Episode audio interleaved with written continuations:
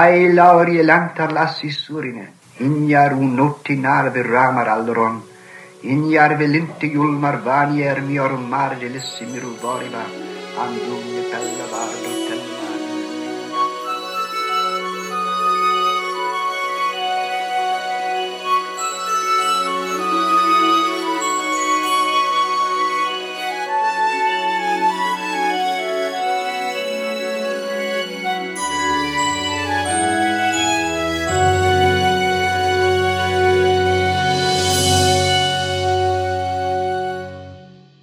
Hej och välkomna till det 29 avsnittet av Tolkienpodden. Och när det här avsnittet kommer ut så är sommaren mer eller mindre slut. Många har återvänt till jobb och skola.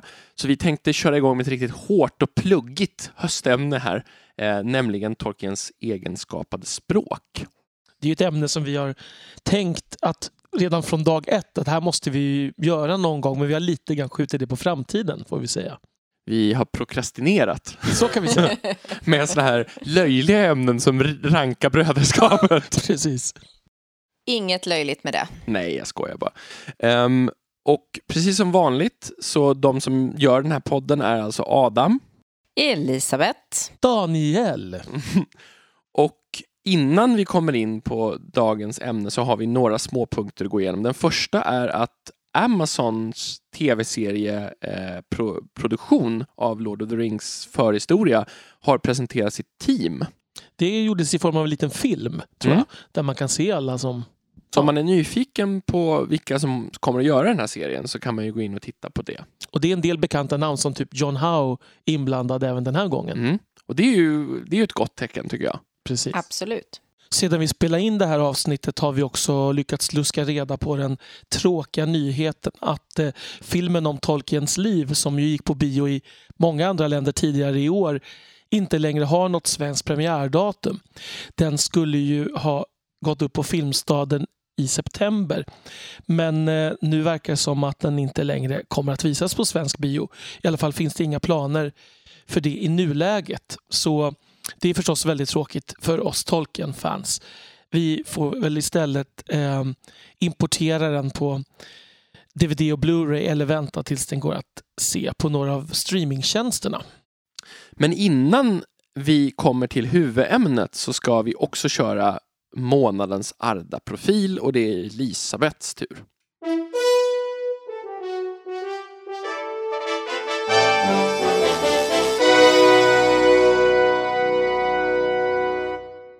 Och nu börjar det ju onekligen bli lite krångligt att hitta de där lämpliga profilerna, tycker jag. För att många har vi kommit in på, dels genom presentationer men också i de olika avsnitten när vi har pratat om saker. Den jag till slut ändå bestämde mig för är en som vi har nämnt en massa gånger eh, men som jag ändå tycker faktiskt att man ska landa vid. Det är en eh, lite läskig person från vissa perspektiv. Mm. Mm. Eh, som eh, bilden av den personen förändras eh, över tid. Från vissa perspektiv. Förändras till positivt eller negativt? Ja, lite positivt skulle jag nog säga. Kom ihåg perspektiv. Det är också en person som jag blev lite förvirrad över när jag såg eh, filmen. För jag tyckte att eh, just perspektiv kanske var lite problematiskt där. Det såg så stort ut eh, när det egentligen skulle vara litet. Eh, men när jag sen har gått in och läst om det så, eh, så verkar det vara jag som helt enkelt hade missuppfattat det hela. Börjar någon av er, ni ser ut som frågetecken Är det en bondhobbit? Det är en bondhobbit. Ja, då, då är jag på Jag rätt spår här. Ja. Ja. ja. Jättemånga i den kategorin, Ja. eller hur? Alltså, det är en ganska stor del av populationen. Precis, men de presenterade. Nej, precis. Mm. Så, eh, bonden Maggot är det som jag pratar om. Mm. Eh, och perspektivet är givetvis alltså Frodos. Mm. Som ung så bodde Frodo i närheten och hade en stor, stor kärlek till något som även bonden Maggot var väldigt rädd om, svamp. Det var tydligen väldigt vanligt att man smet in på hans ägor, snodde åt sig svampen och stack. Ehm, Palla svamp helt palla enkelt. svamp, Ja. ja. Eh, baxa svamp, ja. Så ungdomliga vi Ja, är. eller hur? Ja. Eh, och Frodo var tydligen en av de här som eh, var lite aktivare i, i att palla svamp och blev tagen. Ordentligt uppläxad, något fysiskt uppläxad skulle jag tro även. Mm. Eh, och eh, ordentligt skrämd och vågade aldrig komma i närheten av honom igen. Mm. Eh, Och detta gör ju alltså att 30 år senare så är Frodo fortfarande rädd för honom när de plötsligt måste ge sig in på hans ägor. Och det visar sig att trots att bonden Maggot känner igen honom så eh, är han sympatisk, trevlig och har helt kommit över detta. Vi- Vilket ju är helt rimligt. Från Helt hans rimligt. sida. Ja, från hans sida. Precis. Ja. Men så att det blev, blev lite att ehm, eh, reda ut någonting som kanske har legat och grott lite i bakgrunden hos Frodo. Han har flera roller som gör att jag tycker han är värd att nämnas. Han, dels räddar han ju dem på många sätt där och då. Eh, han eh, vågar stå upp mot den svarta ryttaren som kommer och försöker eh, få information tidigare om honom, eh, om Frodo alltså. Och sen även så har ju han en relation och kontakt med en av mina favoriter, Tom Bombadil. Just det. Mm. Eh, han hjälper dem först där iväg vidare till eh, Mary som tar dem nästa steg. Eh, och sen förvarnar han till Tom Bombadil och säger att du ska hålla utkik efter de här, de kan dyka upp. Eh, exakt hur det går till, det vet vi inte va? Nej. Alltså, Fylke har ju ett postsystem, men frågan om Tom Bombadil har en brevlåda, det är Det är svårt Ja. att tänka sig vem, vem ska leverera. Ja, ingen Eller- vågar. Precis, eller så levererar de vid skogsbrynet Ja. och han promenerar ut och plockar upp i en sån här lantbrevlåda. Ja, så, så kan du vara. Ehm, ja, nej men... Eh, och Tom Ba- Bombadil beskriver också bonden Maggot som vis. Och det vet jag inte om man riktigt får som bild generellt annars. Men det är väl en annan sorts vishet än den som... Ja, en vishet som Tom Bombadil uppskattar antagligen. Den typen. Precis.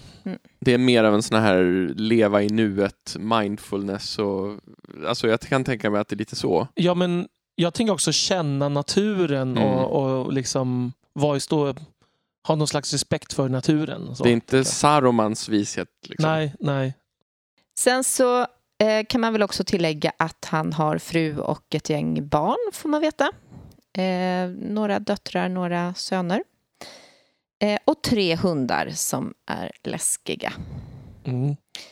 Eh, vad var det de hette? De heter Fang. Grip och Wolf, va? Ja, precis. Men jag tycker det är intressant det här med att han är vis. För att han framställs ju som en av få vanliga hobbitar man får möta. Så att säga. Mm. Alltså en Mm. del av, Mm. en, av, en, av den, den här större populationen som sagt. Alltså hobbitbönder. Men man förstår att även han är ju, in, är ju exceptionell då. Ja. Alltså man Mm. står i förbindelse med, med detta väsen som är Tom Bombadil. Det gjorde ju inte de flesta hobbitar tänker jag. De flesta var väl vettskrämda för Ja. både Tom Bombadil och allt som fanns i den där skogen. Jag, har- jag tycker det här är en väldigt trevlig del av berättelsen. För det första så, så är ju hela den här jakten av alltså de svarta ryttarna jagar dem är ju väldigt läskig tycker jag. Mm. Det tyckte jag i alla fall i Mm. boken när jag var mindre.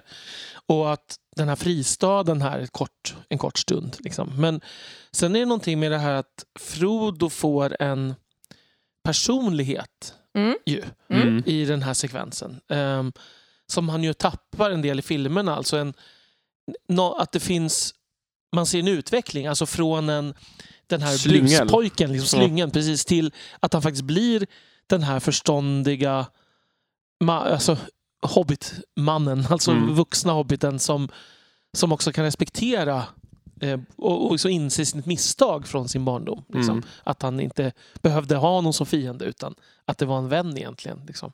Men i, i filmen framställs ju alla fyra hobbitarna som så unga så att de fortfarande är i palla-åldern. Och det är ju Mm. till och med så Mm. att liksom, de kommer rullan, Mary och Pippin kommer rullande ut ur Farmer Maggots ägor och blir, de blir jagade. Mm. Farmer Maggot är ju bara en lie i filmen.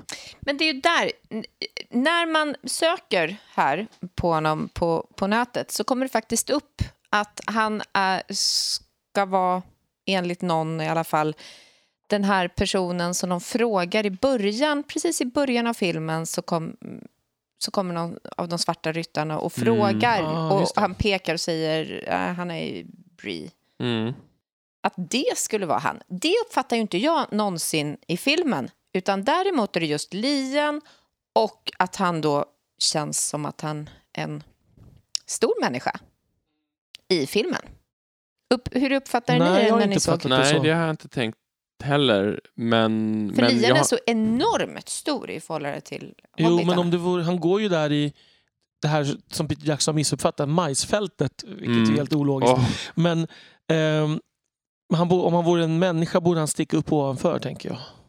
mm. Huvudet Han borde också. åtminstone vara lika, Ja. nästan lika hög som Ja. själva grödorna. Det där med att det, att det skulle vara han som liksom, eh, pratar om de svarta ryttarna i filmen, det, det kan det ju vara. Men jag tror att man bara dragit den slutsatsen för att den hobbiten har en hund i filmen. Mm. inte det? Och den blir är, frågad av Svarta Ryttarna. och den enda som, man, som beskrivs som hundägare är Men jag typ ja. Maggot. Men jag tycker inte att han beter sig allt som Farmer, som Farmer Maggot. För den här Nej. personen blir ju rädd och pekar ut vägen. Ja, nej, precis. eh, Så gott han vet. Det kan ju vara en sån grej de har på kul då tänkt att det är Farmer Maggot bara för Mm. att ge den en personlighet. Men den har ju ingenting med Bonden Maggot i böckerna att göra. Nej. kan man inte påstå. Men att Nej. han har en hund. Det kan ju också vara en efterkonstruktion. Att Ja. de först gjorde filmen och sen tänker ja, men han kanske skulle kunna funka som... Ja.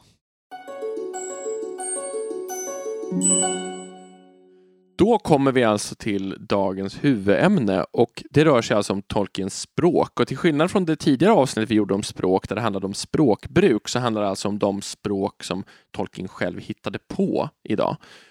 Och det här avsnittet kommer att bli ganska nördigt och ingående. Eh, så vi förvarnar om det. Men samtidigt så vill vi också säga att det finns många Tolkien-experter som är mycket, mycket mer insatta än vad vi är när det gäller språk. Eh, så om vi skulle göra några misstag eller så, så får ni ha lite överseende med det, för det är ett ganska svårt ämne det här. Och den som av oss tre är absolut mest insatt i det hela, det är eh, Daniel. Så att vi tänker att du kommer att få vara lite experten här och vi andra eh, kommer med Lead lite... the charge! Exakt. Ja, eh, och då om jag nu är experten just nu så är det jag. Jag vill också bara instämma för att jag tänker det är många som vars huvudintresse vad gäller Tolkien är hans konstruerade språk skulle Mm. jag säga. Och ingen av oss tillhör dem. Ingen av oss har Nej. suttit och lärt oss prata på Quenya eller så utan vi, vi har gått in på andra sätt i de här böckerna. Men vi är Eh, mer litterärt eh, fokuserade kanske i första hand. Precis.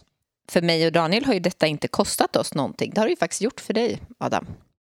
Ja, just det. Ehm, ja, du menar att jag kunde ha vunnit 100 000 istället för 50 000 i Fantasterna. Mm. Eh, ja, eh, det var...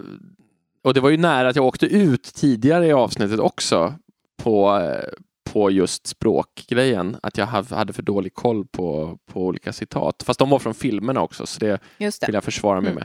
med. Men, eh, men, nej, men det, den här sista frågan var ju alltså veckodagarna på Quenya. Men de har jag lärt mig i efterhand för jag blev så irriterad på mig själv. Inte på att jag inte vann pengarna utan på att jag inte kunde frågan. Och det vi pratar om är alltså det här tv-programmet Fantasten som gick i TV4 som var en frågesport för med nördintressen kan man väl Mm. säga i princip. Där Adam alltså vann Tolkien-avsnittet. Ja, precis. Ja, Nu skulle vi haft en liten fyrverkeri här. Nej, det, det, och det sände, sänds våren 2013 tror jag, så det är Mm. väldigt länge sedan nu. Det börjar bli det. Mm. Och, och varför ska vi då ha ett helt avsnitt om Tolkiens egna språk för er som, som, då, som inte har nördat ner i det här? Och då, det är ju lite så att, eller väldigt mycket så, att Tolkiens ingång i skrivandet, författandet var de här språken. Och det skiljer ut honom från, jag skulle säga de majoriteten av alla andra fantasyförfattare och författare kanske i stort. Mm. Ehm, att hans vad ska man säga, hans yrkeskarriär, alltså hans, eh, att han var filolog och språkvetare var egentligen det som satte igång hela fantasyförfattandet här. Och det, det skiljer ju verkligen från andra där man känner mer att i andra fantasyböcker kan man få känslan av att nu har man bara slängt ihop några cirkumflex och konstiga konsonantkombinationer. Mm. Men hos Tolkien är ju i princip alla namn och alla uttryck som är på andra språk än engelska i böckerna är ju genomtänkta. Det Mm. finns lite undantag. Så här. Men, eh, och han sa ju Och det själv. systematiska också. Ja, precis. Ja. Ja, exakt. Eh, så, han sa ju det själv att han skriver i något brev att, att, att liksom ingen tror honom när han säger att, att, att han skrev hela det här bara för att skapa en värld där det var sannolikt att de här språken han hade uppfunnit skulle kunna talas. Mm. Eh, men, och, det, och ingen trodde på honom. Men, men det var det som var sanningen. Liksom, att hmm, Jag hittar på språk, men då måste jag också ha en värld där de här språken kan talas. Liksom. Mm. Vilket ju är helt vansinnigt Mm. såklart på så många plan.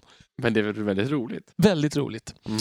Ehm, och vi kan också, jag kan också erkänna att i det här så eh, mycket av det, det finns väldigt mycket källor kring det här. Mycket av det som Tolkien själv har skrivit förstås. Ehm, det finns i appendixen till Lord of the Rings finns det ju massa information om språken och även en hel del i History of Middle Earth. Men där jag har läst mest det är en sida som heter Ardalambion som ligger på nätet. Och det är en norrman som heter Helge Fauskanger som har knåpat ihop det och gjort en analys av i princip alla språk som Tolkien hittar på. Så, eh, men jag vill på, om jag säger saker som är fel så skyller vi inte på Helge utan vi tar, jag tar ansvar för det ändå. Mm. Tror jag. och då, vad finns det då för språk här? Spontant, om jag bara skulle ta... Jag, jag tänker ju direkt, ja men det finns typ fem språk. Och då vet jag ju att det finns många fler. Mm. Vilka fem tänker du? Då tänker de två alvspråken. Det som man talar eh, i Valinor. Mm. Eh, och nu blir jag så här, åh, det här är jättejobbigt. Det är inte Quenya. Jo, Det, är, framf- Quenya. Ja, Ja. attans. Och här inser vi ju hur lite jag kan i det här sammanhanget. Så där pratar man alltså Quenya. Mm. Och då är det mer allmänna språket, ja, Sindarin. Eh, så Sindarin är det som man pratar generellt. Men det, och det är de två alvspråken jag tänker på, men Mm. det finns fler. Ja, sen vad man menar med finns. Det är de, de två språken generellt där det finns mest som är skrivet och som Tolkien la ner mest tid på. Det är faktiskt de enda två språken som det går att föra någon typ av konversation på eller skriva någon typ av text på utan att hitta på väldigt mycket själv. Men det är ändå ganska begränsat för det går, inte, det går att skriva högstämd poesi. Det går inte att Mm. prata om gå till bilmäcken liksom. Med det. Just det. Det är inte så konstigt att det inte finns bilar i Midgård, men, nej. men jag förstår vad du menar. Men det finns, det finns fler eh, alvspråk. Det finns till exempel Tellerin. Eh, och så finns det Nandorin och Avarin. Mm. Som ju talas av olika alvfolk då helt enkelt. Just det. Och de här Mm. grupperna som Mm. hoppar Man kan- av man- vandringen på olika ställen. Ja, man exempel. kan eh, härleda namnen på språken lite grann till olika folkgrupper utan att vara alltför... Ja. Långt Det, gående i sina... det, det är logiskt i det Mm. hela. Precis. Eh, och sen så är, tänkte ju jag att eh, dvärgarna pratar ju ett språk. Pratar Mm. de kanske fler språk? Ja, det beror på hur man ser det. Men de, är, de pratar framförallt ett språk. Mm. Mm. Ingen aning vad det heter. Kustul. Aha, Mm. just det. Men det talar de ju aldrig utåt. Nej, nej, precis. Men det kan vi komma in på sen när vi Mm. pratar specifikt om det. Mm. Och sen så tänker jag att människorna, ja de kanske pratar också flera språk i och för sig. Ja. Där tänkte jag nog faktiskt spontant bara ett språk, men de pratar säkert många olika språk. Hur många som helst. Eh, hur många språk har, har han hittat på kring människor? Ja, beror på vad man menar. Det beror väldigt mycket på vad man Ehm, menar. det, det, man kan säga att det vanligaste språket, det här kommer vi komma in på mer också, Mm. det vanligaste språket under tredje åldern i som, alltså, när Lord of the Rings utspelar sig är ju västeröna, det allmänna Det var språket. det Och som det är jag det som tänkte. representeras av engelska i, Ja. i böckerna. Precis, det är ju så att säga översatt inom Ja. citationstecken till engelska i böckerna. Just det. Och det, det var det som jag tänkte. Men eh, sen kanske östringarna pratar ett eget. Mm, det gör de säkerligen, det Mm. vet vi ingenting Nej, det om. finns ingen information alls Nej. om deras språk. Men det är väl väldigt troligt. Det enda vi vet är att det finns ett par östringnamn. Mm, ja, Inte många, men nej, nej, precis. Pratar man ett eget språk i Rohan? Ja, Rohirrim, Rohir- eh, alltså rohiriska. ja. Det och det är ju väldigt inspirerat av fornengelska. Ja, det är ju typ översatt Ja. till fornengelska kan man säga. Precis som att det allmänna språket är översatt till engelska så är då rohiriska översatt till fornengelska i böckerna. Så logiskt. Ja. Mm. Eh, vi har ju även de här så att säga översatta språken. Om man säger att, kan man tänka sig, då finns ju det de pratar uppe i Dal och så. Där är ju översatt till skandinaviska språk, Mm. alltså fornnordiska ofta. Vi har språk från Rovanion som är översatt till gotiska. Mm. Östgermanska, så att säga, Ja. i vår värld. Ja, precis. Eh, men sen har vi några som inte är översatta. Och där har vi framförallt adonaiska Mm. som man pratar på Numenor. Och det var en del av det som utvecklar Västeröna också, Mm. ska vi säga. Men det kommer vi säkert in på också. Mm. Men sen finns det ju jättemånga språk, människospråk på vägen fram till de språk som pratas i tredje åldern. Mm. Alltså det finns ju flera olika grenar av språk som tillsammans har lett till varandra och så här. Så det är ju det är väldigt svårt att pinpointa exakt hur många språk som finns. Men återigen, det är, utav de här språken så är det bara adonaiska där det finns liksom mer än ett par enstaka ord kan Mm. man säga. Precis. Sen så var det ju den sista som jag tänkte på, det var ju svarta språket, eller vad man ska säga. Mm. Det stämmer, det finns. Orkerna. De har också egna språk. Eh, delvis pratar de svarta språket men också egna språk. Men de är så i princip stamspråk. Mm. Alltså de, pratar, de, de förstår ofta inte varandra utifrån var de bor och så. Utan det, de, för de fördärvar språk så snabbt och använder bara språk för att kunna kommunicera om de enklaste saker. Liksom. Mm. Eh, vilken härlig syn. Ja, verkligen. Ja, verkligen. Ja. Och då har vi ju landat till fem. Ja, plus alla andra vi nämnde på jo, vägen. men, jo, men som ja. jag spontant tänkte på Mm. först. Eh. Sen entiska. Ja, där, det kommer jag att tänka på Mm. här också. Att enterna pratar ju långsamt. Mm, men det gör de. Mycket rumba rumba, Precis. la la la. Mm. Ja. Eh, sen är det faktiskt ett språk som man inte tänker på så ofta. Det är att gudarna har, alltså Valar har ett Mm, eget språk Valarin. som heter Valarin. Ah, Precis. Just det. Ehm, men vi har börjat ändå ringa in nu Ja. det, som, det som finns. Så då, som sagt, då finns det mer och mindre att säga om de här språken nu Mm. här framöver. Sen finns det ju lite fler människospråk, men det kan vi ju ta när vi kommer När vi in kommer det, till... det som specifik kategori. Och grejen är att det finns ju som sagt väldigt mycket information om det här. Mycket av det här skrev ju Tolkien ner själv. Han skrev ner sina tankar och, och, hur, och strukturen och liksom beskrev hur språk var uppbyggda och så. Men mycket av det har faktiskt inte skrivits ner av Tolkien utan mer det sånt som har forskats på efter hans död kan man säga. Alltså man har listat ut böjningssystem och sånt utifrån den text han har skrivit. Ehm, så att en del av det bygger på det han själv har skrivit och en del av det är sånt som man liksom fått räkna ut utifrån den textmängd som finns. Jag skulle vilja att ni kunde se Elisabeths ansiktsuttryck. Hon, hon ser väldigt skeptisk ut mot den här aktiviteten och räkna ut böjningssystem i efterhand. Och det, men, ja, men det, Och då är jag ändå språkintresserad. och det har ju att göra, det är ungefär samma då, man får använda samma metod som man hittar ett gammalt utdött språk här på Mm. jorden och försöker Ja. räkna ut hur det, hur det gick till. Fördelen här är ju att det här faktiskt är konstruerade språk. Vilket gör att det finns ju ofta ett system. Mm. För eftersom tolken tänkte utifrån de här systemen. Det, det är kanske mindre av naturliga olyckshändelser och sånt då, som faktiskt Mm. uppstår i riktiga språk. Det som slår mig jämt här är att jag tror att det är svårt när folk frågar mig om Tolkiens språk och vad är grejen med det här. Och det är svårt att förklara hur ingående det är och hur mycket som finns. Alltså det, Mm. det är ju näst, alltså till, för någon som inte vet alls så är det svårt att i, på några minuter överhuvudtaget ge en bild av hur komplext det här är. Ja, verkligen. Mm. Vi ska försöka ge någon slags bild här. Ja, Eh, men då ändå kan jag säga att vi kommer sålla rätt mycket i informationen här.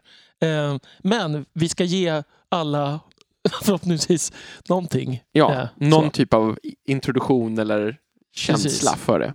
Och då är ju Tolkien och hans språkintresse, det växer ju jättetidigt. Det var ju det är hans mamma som började lära honom latin. Och han började läsa vid fyraårsåldern och kunde skriva inte så långt därefter. Han började ju lära sig latin och fornengelska sen i skolan. Eh, han blev filolog. Eh, så att hela hans liksom, studietid och sen yrkesliv handlar ju om språk. Mm. Ehm, och när han själv skapar språk, men även också i, i verkligheten, så var det ju här att han, han ville att språk skulle vara vackra.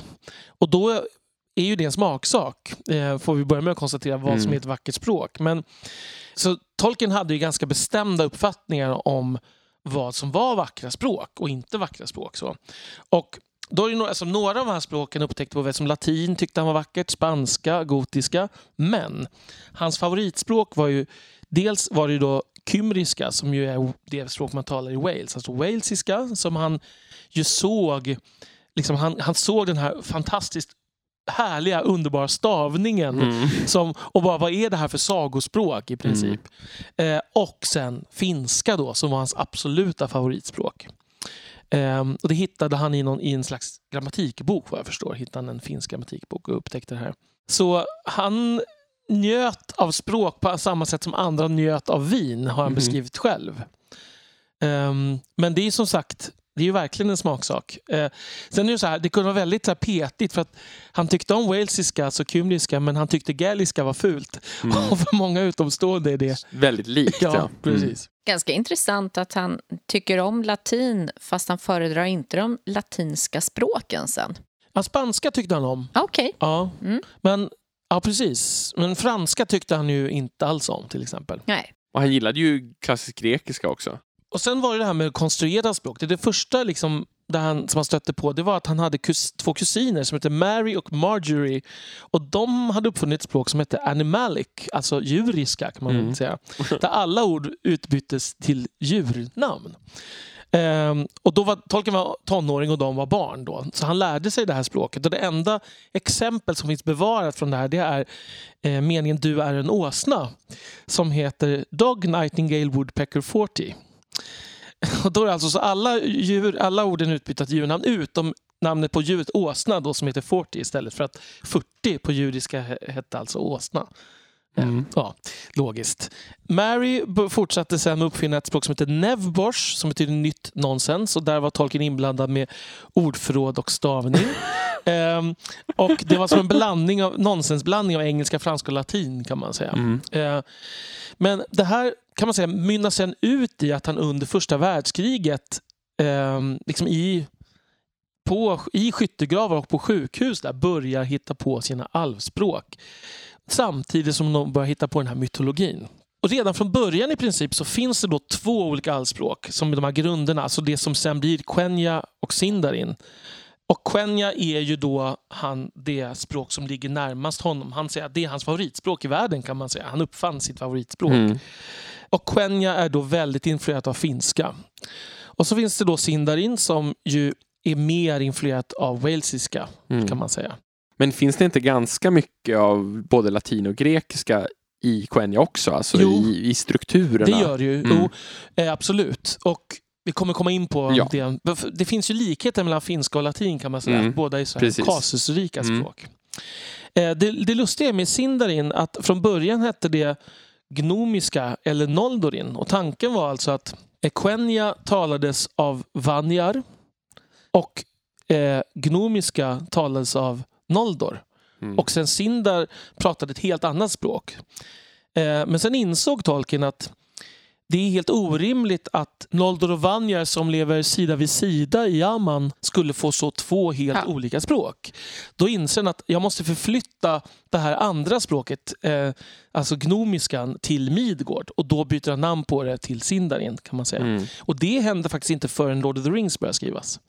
Så det, det är ganska sent får Mm. man säga. Men ganska tur, för att det Ja. känns onekligen helt ologiskt att de skulle prata fullständigt olika språk Ja, ja och bo precis. granne med varandra. Ja, verkligen. Och, och det, hur det här språkutvecklingen då går till det är att redan när alverna vaknade vid Koivenen så började de hitta på språk, någon slags uralviska. Och så småningom då, vartefter de här folken då delar upp sig, som vi var inne lite på här för något avsnitt sen, så kan man säga att de alver som reser västerut mot ljuset, de, kall, de börjar tala språk som börjar kallas för Eldarin. Och eh, de som la, lämnas kvar, så de Avari-alverna, de börjar prata något som heter Avarin, inte Mm. helt ologiskt.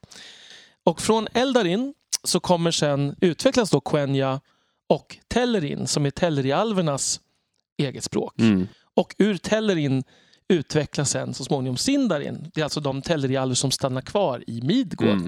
kan man säga. Och sen finns det de här Nandorin och små grenarna också. Ja, precis. Som, och, som också, och det finns också dialekter av Ja. Sindarin. Så, så Quenya talas alltså av Vanjar och Noldor i Valinor, kan man säga. Och sen tar ju Noldor med sig Quenyan tillbaka till Midgård när de sen eh, drar.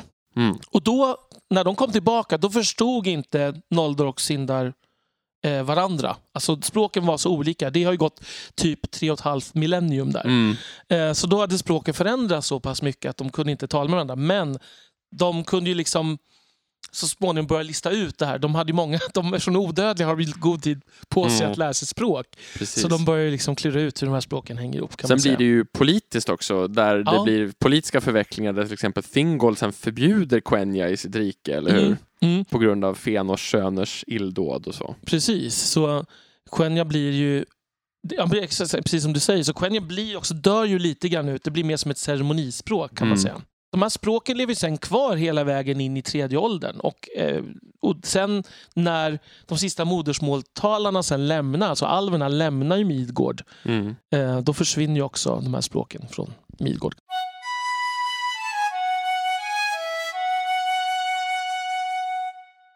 Hur gör man då ett språk? Hittar man bara på lite slumpartade ljud och så här? Ja, på sätt och vis. Tolkien ville att det skulle låta bra, men han var ju också noga med att det skulle vara trovärdigt. Så det han alltid, oftast gjorde, inte alltid, det var att han hittade på en ordstam och sen eh, gjorde han någon slags utveckling i de här olika språken utifrån hur den ordstammen då ursprungligen lät. Ibland är det precis tvärtom. Han har ett ord och så hit- hittar han på ordstammen som en efterkonstruktion. Mm. Såklart. Alltså det var ju ofta så det gick till också. Varifrån skulle det här kunnat komma? Ja, här, ett ja. ord som låter så här. Mm. Så jag tänkte ta två exempel på det Mm. här. Vi har eh, en, eh, kan man säga, en uraldisk ordstam som är galad, som betyder träd. Det blir på Quenya alda. På Sindarin blir galad och på Tellerin blir det galla. Det är ett exempel. Vi har också ordstammen kielep som betyder silver. Som blir eh, på Quenya tielpe. Eh, så småningom utvecklas det sen till telpe på Quenya. På Sindarin blir det keleb och på Telleri blir det telepe och senare också telpe. Mm. Så där har vi till exempel trädet Telperion och Ke- alven Celeborn. Som, Precis, som då har samma förled mm, som betyder silver. Okej, men utifrån det här resonemanget handlar då eh, namnen typ Gil-galad, Galadriel om, om träd då? Nej, alltså vi var lite inne på det här i avsnittet om Galadriel och att, att det blev som en efterkonstruktion bland hennes folk att Galadriel skulle ha med träd att göra. Mm. Men eh, det är skillnad alltså på Sindarin Galad och Galad. Med, för er som inte ser min mun nu så det ena avslutas med ett D-ljud som i Daniel.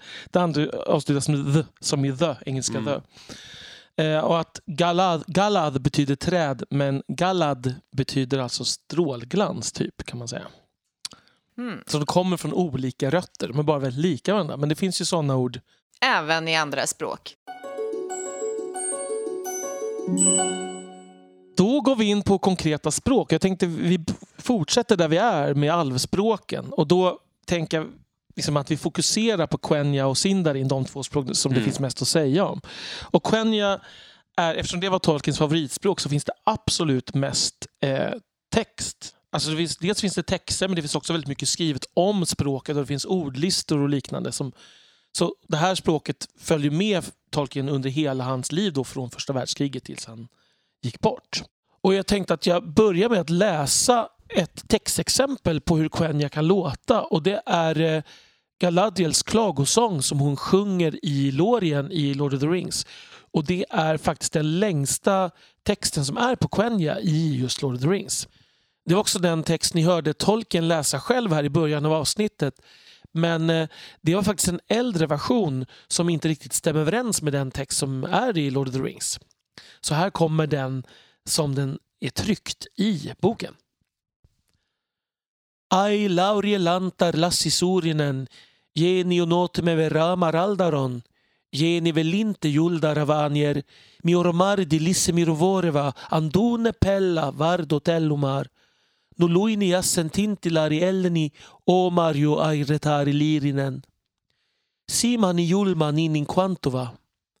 Ansitin talle varda ojolossio, ve fanjar maria telentari ortane, ar iljetir undulave lumbule, ansida noriello caita mornie, ifall malindar imbe met arhisie, un tupa kalakirjo mire ojale, si vanwana romelo vanwa valimar, na marie nai hiruvalje valimar, nai elje hirva, na marie.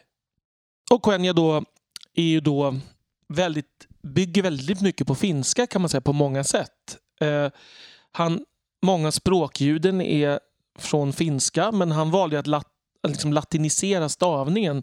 Och Det är därför vi också ser det här att bokstaven C uttalas K. Och i vissa tidiga texter så skriver han ju, stavar han ju saker med K istället. Och nu ska vi kanske påtala då alltså att i äldre latin så uttalade man CK. Så Ja. till exempel Julius Caesar, Julius Caesar på, på, i, under sin tid. Just det. Eh, exakt. Och det är alltså samma alltså i Quenya och även i Sindarin faktiskt. Att bokstaven C uttalas som K. Och det är därför vi får... Nu är ju Celeborn är ju Sindarin men det är ett tydligt exempel. Ja. Det finns fem vokaler och han använder då accenter för att visa när en vokal ska vara eh, lång. Och det Mm. finns, så det finns korta och långa vokaler kan man säga. Eh, och ni som har läst mycket Tolkien, ni vet ju att det ofta är som trema, alltså två prickar över en hel del vokaler. och Sådär. Eh, som ju kan förvirra. Jag trodde ju när jag var liten att han hette Earendil med Ä, liksom, för att det är Mm. ett Ä där. Men de här prickarna är bara för att bevisa att det här inte är, är en diftong utan att det är två separata vokaler. kan man säga. Så hur ska det uttalas? Earendil. Vilket också är Sindarin. En diftong är alltså två vokalljud som glider ihop till ett, Mm. ska vi kanske säga. Som I till Ja. exempel. Det finns sex diftonger i Quenya. Mm. Är ai, au, eu, u, oj, oj. Ja. Ehm, och sen är det ju så att de flesta konsonanter är ju ganska givna för oss hur man ska uttala kan man säga. Det som är han tydlig med Tolkien är att han föredrar rullande R, Mm. tungrots-R som ju finns i, i kustul, alltså dvärgiskan och en del orkiska. Så det tyckte alverna inte om. Mm. Alltså skånska. Skånska eller franska är det. ja. Precis. Eh, kan, man, kan, man kan ana Tolkiens aversion mot franska där på något sätt, Mm. tänker jag. Sen finns det ju ett antal konsonanter som liksom är skrivna med två bokstäver i våra, vårt alfabet. För alverna hade ju såklart egna alfabet. Eh, till exempel då har vi HW som ju är ett tonlöst w-ljud Mm. kan man säga. Eh, vi har eh, till exempel NY som ju motsvaras av spanskan senior. Alltså, Mm. eh, Enje, precis. med en så kallad tilde över den här lilla mustaschformen nästan. Exakt. Mm. Tilde. Ja, det är, själva symbolen kallas Mm. för tilde. Och bokstaven heter enje med den här grejen över n Och, och faktiskt även själva början på ordet quenya är en, en Mm. konsonant som k. Mm. Det finns ett också som är HY som är intressant att dyka upp ibland. Som är faktiskt, det är lite ologiskt men det är alltså tyskans ich. Mm. som, ju, som alltså stavas HY. Dubbla konsonanter är dubbelt så långa. Eh, Så vi har liksom långa korta och långa vokaler, vi har också korta och långa konsonanter. Vilket ju precis som finska också Mm. eh, finns även i svenska. Så. Mm, Följer den finska regeln också att man kan ha både kort, och, som, kort konsonant som följs av kort vokal och lång konsonant som följs av lång vokal Mm, jag tror det. och vice versa? det är kort konsonant och kort vokal finns. Och i alla fall, jag vet inte. Det finns säkert exempel på lång vokal och lång konsonant också. Jag Ja. vågar bara inte. Jag kommer bara inte på något exempel just nu. Det finns Mm. säkert tusentals Mm. bara därför. Ehm, sen har vi det här med betoningen som ju faktiskt är samma också i, i Quenya och Sindarin som ju vållar stora problem för, för väldigt många. Ehm, och då är det så att enstaviga ord, inga konstigheter, då säger man bara ordet Betona som- den enda vokalen ja, som finns. Precis. Ehm, tvåstaviga är i princip alltid på första stavelsen. Mm. Så uh, Quenya till exempel. Ehm, 95 procent åtminstone skulle jag säga. ja, Ja. absolut minst. Mm. Är det tre eller fler stavelser, då är det så att den näst sista stavelsen eh, betonas om den är lång. Och vad är en lång stavelse? Jo, det är så om den innehåller antingen en lång vokal eller en kort vokal följd av minst två konsonanter eller en diftong. Mm. Då betonas den näst sista. Om den inte är lång, då betonas den tredje sista stavelsen. Mm. Så ett exempel på när det hamnar på näst sista, det är ju till exempel Glorfindel, för vi har ett N och ett D efter det där i -et. Ja, precis. Och även Elendil och Isildur. Ehm, vi har, sen har vi andra som då inte, alltså typ Istari och Telleri Mm. är då eh, inte Istari och Teleri. Jag Mm. sa Tele- Teleri väldigt mycket när jag var liten. Mm. Liksom, för att man visste Ja. inte bättre. Jag visste inte bättre. Nej, Du måste göra avbön, Ja. Tvätta din smutsiga byk. det har jag gjort. Ja. Ehm, men det finns faktiskt lite obevisade teorier om att det kan finnas undantag från de här betoningsmönstren. Vilket ju komplicerar saken eh, något. Och det är när man läser en del av Tolkiens dikter så är det så att det stämmer liksom inte med betoningsmönstren i dikten om man ska uttala det rätt. Och då kan det ju antingen vara så då att det faktiskt finns undantag i i de här allspråken. Eh, de här exemplen är på Sindarin. Eh, det kan ju finnas undantag i, i riktiga språk i vår värld, tänker jag. Så att det är mycket möjligt att det kan finnas undantag även i Sindarin. Men det är något som Tolkien aldrig liksom uttryckte eh, konkret. Det kan ju också vara så att man i en dikt har liksom större frihet att eh, att betona på ett annat sätt. Det händer ju också i, i vår verkliga värld så att säga. Eh, de namn som det här handlar om är till exempel eh, Rivendell eh, på Sindarin som heter enligt betoningsmönstret Imladris. Och då är det så att när eh, eh, Boromir läser upp eh, den här versen på Elrons rådslag så säger han ju Seek for the sword that was broken in Imladris it dwells. Vilket ju haltar ganska mycket stavelsemässigt. Det borde alltså vara Seek for the sword that was broken in Imladris it wells För att det ska liksom funka versmässigt. Och det andra exemplet som man har, man har hittat det är Nargothrond som ju är en plats som nämns mycket i, i Silmarillion och även i den dikt som eh, Gimli reciterar i Moria. Om man ska uttala det som enligt eh, Tolkiens regler så borde det vara Uh, The world was fair, the mountains tall in elder days before the fall of mighty kings in Nargothrond and Gondolin who now beyond the western seas have passed away. Och som ni märker så blir det som ett stopp där. Det flyter ju på mycket bättre om man säger The world was fair, the mountains tall in elder days before the fall of mighty kings in Nargothrond and Gondolin who now beyond the western seas have passed away. Så att eh, reglerna säger Nargothrond men i dikten så funkar det mycket bättre med Nargothrond. Men som sagt, de här teorierna är inte på något sätt eh, förankrade i någon slags uttalanden av tolken utan bara gissningar utifrån de här dikterna. Och Det här är då ljudsystemen. Sen är det ju så här att i Quenya finns en väldigt invecklad och härlig grammatik. Eh, Såklart. Såklart. Och precis som i finskan så är det så att i Quenya använder man sig inte så mycket av prepositioner utan man använder istället ändelser på substantiven. Det är ett så kallat Alltså- syntetiskt språk då. Ja, med många kasus. Mm. Alltså här. Och det finns nio eller tio kasus i Quenya. Mm. Jag tänkte jag drar dem lite snabbt. Det finns en nominativ. Mm. Det är när eh, substantivet är subjekt i en mening. Det finns ackusativ. Det är när det är ett direkt objekt i en Mm. mening. Det finns genitiv som inte är som vårt genitiv. Det är som of, kan man säga. Alltså engelskans of. Så att Quenta Silmarillion betyder alltså the story of the Silmarils. Mm. Så. så finns det possessiv som är mer vårt genitiv, Mm. något, ett ägande. Det finns dativ, det är alltså när man sätter eh, substantivet efter åt, för och till, alltså som ett indirekt objekt. Det finns lokativ som uttrycker ett läge om någonting på eller i någonting. Mm. Det finns ablativ som är från en plats. Allativ som är till en plats. Och instrumentalis som är alltså när substantivet är det som gör att någonting händer. Mm. kan man säga. Verktyget eller sättet eller så. Ja, Mm. precis. Dessutom finns det fyra numerus. Det finns singular. Det finns ett, kan man säga, någon slags kollektivt plural som är alla av någonting. Och så finns det ett partitivt plural som är några ur en grupp. Elisabeth Och så- skakar på huvudet igen Och så här. finns det dualis som det är ett par helt Mm. enkelt. Han har ju i princip tagit alla de jobbiga konstruktionerna som finns i en del äldre språk och lagt ihop dem.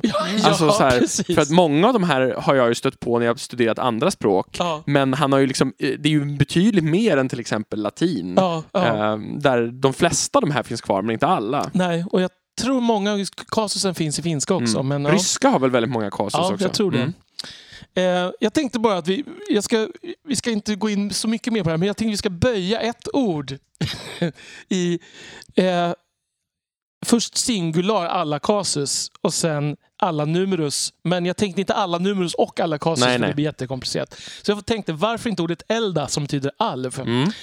Som blir nominativ elda, Mm. ackusativ elda med långt a, genitiv eldo, possessiv eldava, dativ eldan, lokativ eldasse, ablativ eldallo, allativ eldanna, instrumentalis eldanen.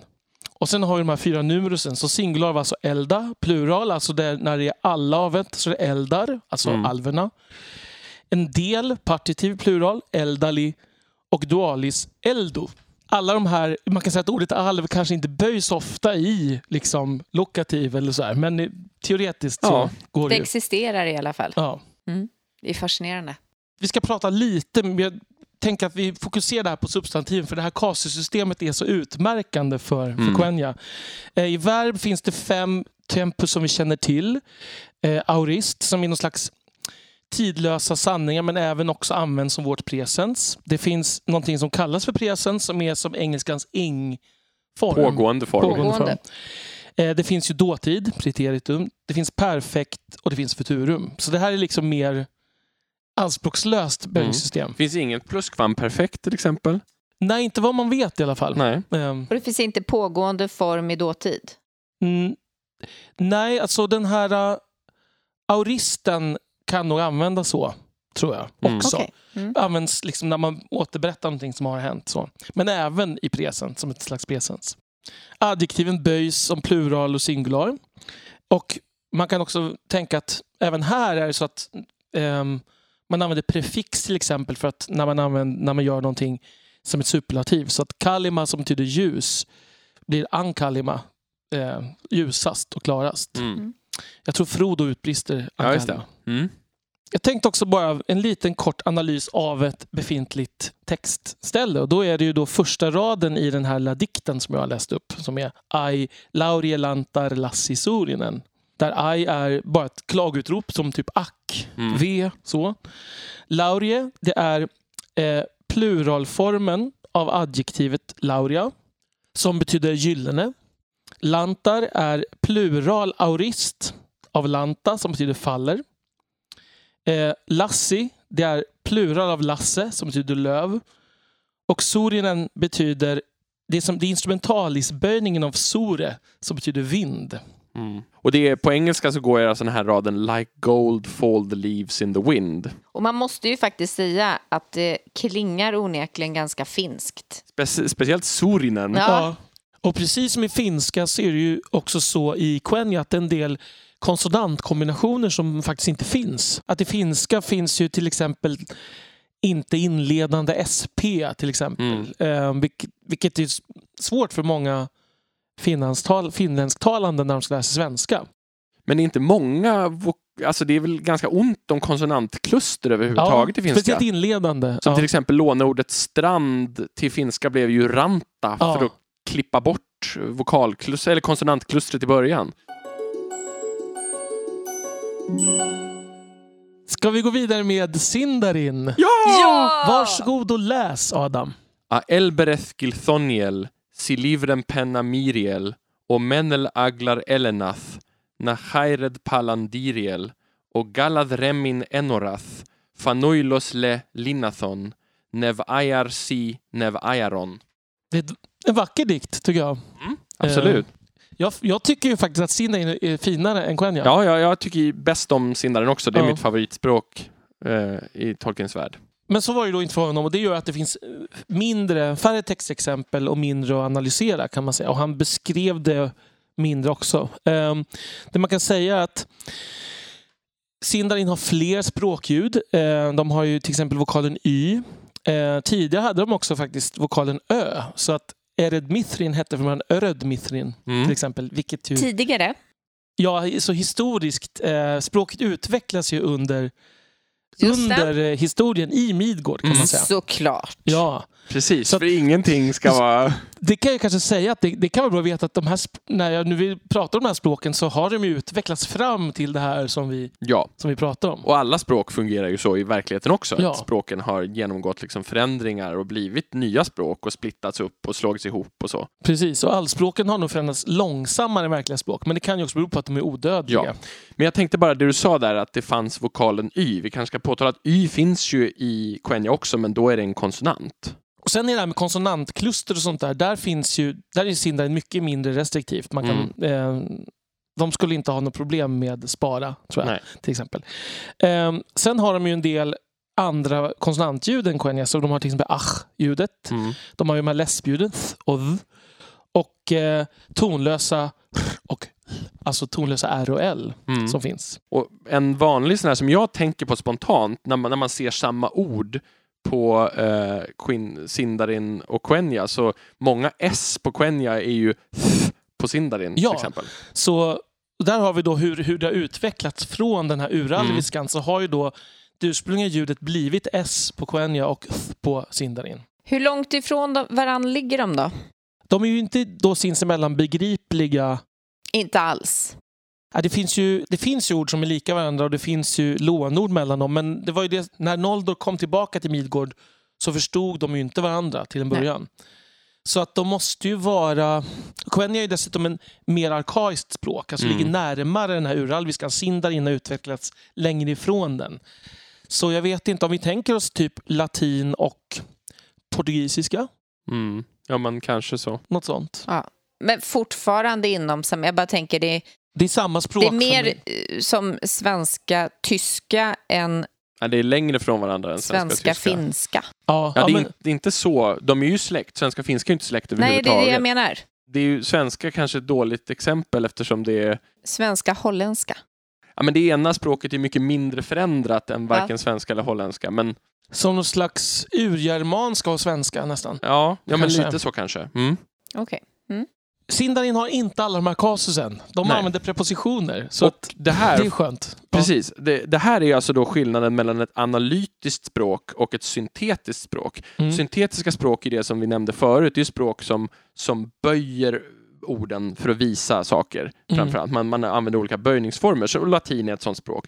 Medan analytiska språk, som de flesta av latinets barn, franska, spanska, italienska och sånt har blivit, då använder man prepositioner, andra ord, småord istället Mm. för böjningar kan man säga. Den enkla förklaringen på den skillnaden. Och det är ju samma sak här, att det, det senare språket har gått mot prepositioner från krångliga böjningar. Mm. Och det är ju då en, tydligen en rimlig språkutveckling Ja. historiskt. Mm.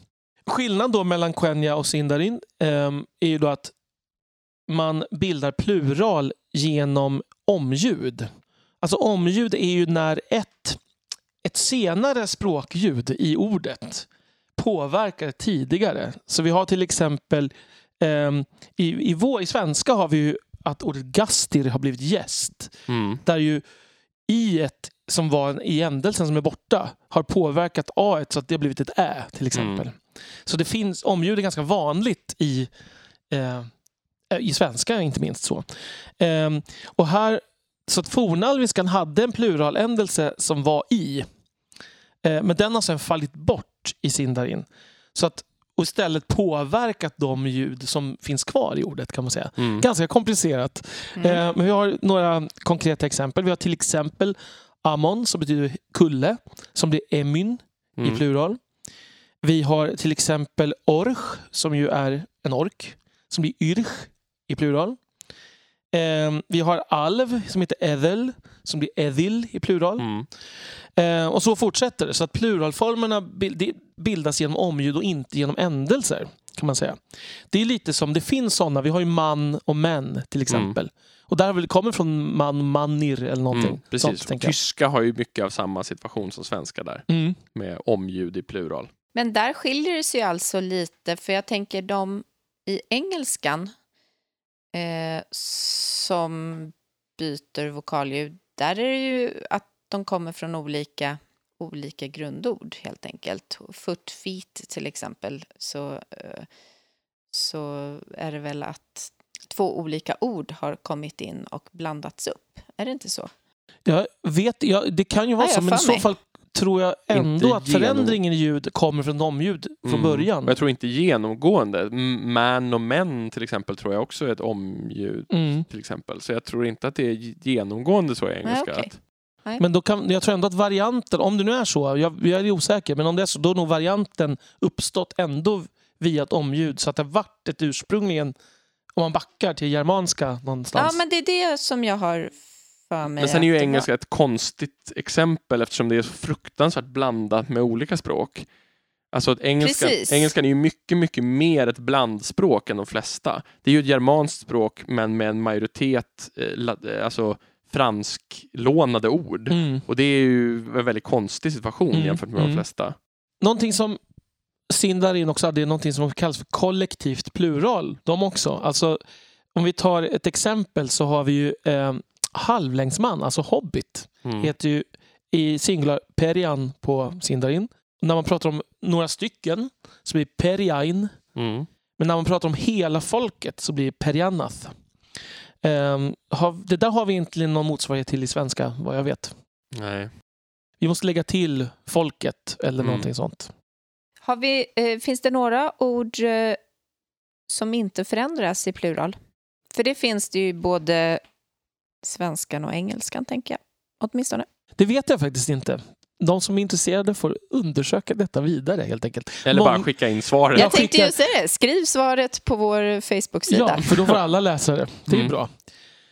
Sen använder sig Sindarin mycket av konsonantmutationer. Och det är någonting Mm. som är väldigt vanligt då i walesiska som ju då är förebild för Sindarin. Eh, vi har det lite grann i svenska också. Om vi tar till exempel orden en bil. Sätter man ihop det, de flesta säger inte en bil även om ni tror det. Utan de flesta säger en bil med ett M-ljud istället för ett N-ljud. Mm. Ehm, det där, vi, det finns en hel del sådana. Till exempel att Gilgalad, där kommer han. Eh, om man, ordelementen i sig heter alltså Gil och Kallad. Mm. Men när man sätter ihop det så mjukas K upp av L så Mm. det blir ett Gilgalad. Eh, lika med Tolgalen som är en ö som alltså egentligen heter Tolkalen. Vi har ju det berömda eh, berättelsen om Horins barn. Som ju, om man separerar ut orden, blir narn, in, hin, horin. Mm. Men n och h moffas ihop och det blir faktiskt narn i skin Mm. horin. Eh, Så det finns olika sätt där. Men det är alltså konsonanten i början i slutet och början av ord när de sätts ihop påverkar varandra på olika sätt. Och det är därför det är viktigt om man ska hitta på sitt eget alvnamn eller så, att man lär sig hur de här går ihop. ja, Så man inte bara precis. sätter ihop två ordled, för det är inte alltid att det fungerar, utan att det faktiskt skulle eh, förändras då. Precis, och då kan, man, då kan, vi, kan folk skratta och säga haha, du glömde den nasala mutationen. Precis. Till exempel. Men det finns en del hjälpmedel för det här på internet Ja, om man är nyfiken. Ja, Ja. ja. Jag tror man absolut skulle träffa jättemånga som säger det direkt. Ja. Beror på vilka kretsar man rör sig i. ja, exakt. Kanske lite så i och för sig. De verkar ha. Där finns verbsystemet är väldigt dåligt beskrivet. Eller snarare, alltså, det har man fått försöka analysera. Eh, det verkar finnas fyra typer av verb. Eh, härledda verb, primära verb, blandad konjugering och oregelbundna verb. Men vi behöver inte Nej, jag ge tror oss in vi... mer på dem. Nej. Jag tänkte vi ska även här avsluta med att analysera första raderna av den här dikten som Adam Mm. läste. Så om vi tar A Elbereth Gilthoniel så har vi då A som bara betyder O, Mm. Typ A, etc. Ehm, och Elbereth är ju då stjärndrottning och den, där borde det då finnas, för uppmärksamma lyssnare, borde det vara en mjuk mutation mellan L och Bereth. Mm. Eh, som borde heta Elvereth. Men då är det så att det här kommer från ett äldre Elmbereth som sen har dragits ihop istället. Precis. Självklart. Mm. Eh, Gilthoniel betyder eh, stjärntänderska och då finns det alltså två olika ord för stjärna i sinnen. Vi har L och Gil. Alver var ju smått, hade någon slags stjärnfetisch får vi inte glömma. Eh, silivren betyder vitglittrande och det är så, det, det kommer av den här eh, alltså siliv som ju är kan man säga Sindari-motsvarigheten till Quenya silima och det är den substansen som Fëanor gjorde Silmarillen av. Mm. Så det är en speciell typ av silmarillsken kan man säga. Mm. Vi har ordet penna som en översättning av det engelska ordet slant. Det är lite svåröversatt till svenska i sammanhanget. Någonting som lutar i alla fall. Alltså i, Ja, en, Precis. ja. Och det är ett verb i presens. Vi har miriel som betyder juvelliknande kan man säga. Alltså, eh, det kommer av ordet mir som betyder juvel. Eh, vi har å, menel aglar edena, elenath, där å betyder från. Det är preposition alltså. Där skulle Quenjan haft en kasusändelse istället. Mm. Menel betyder eh, himlavalv. Aglar betyder ära. Kan man säga att där kanske finns en koppling till engelskans glory möjligen. Mm. Och Elenath är alltså kollektiv plural av El som betyder stjärna. Så det är Mm. alla stjärnor på himlen. Mm. De övriga alviska språken tänker att vi lämnar därhän för där finns det väldigt lite skrivet. Det som är mest utarbetat av de övriga är Tellerin. Mm. Men vi kan ju bara återupprepa några av namnen. Avarin, Tellerin, Nandorin. Ja.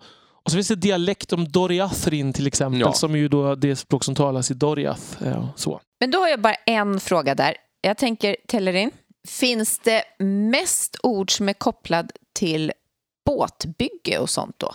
Alltså de har ju ett fullständigt språk. Ja, men jag tänker, eh, man använder ju ofta ord som är kopplade till något man fokuserar på mest och framförallt kanske om man skapar ett språk. Det är ju mycket möjligt. Det här språket är ju mycket mindre utarbetat.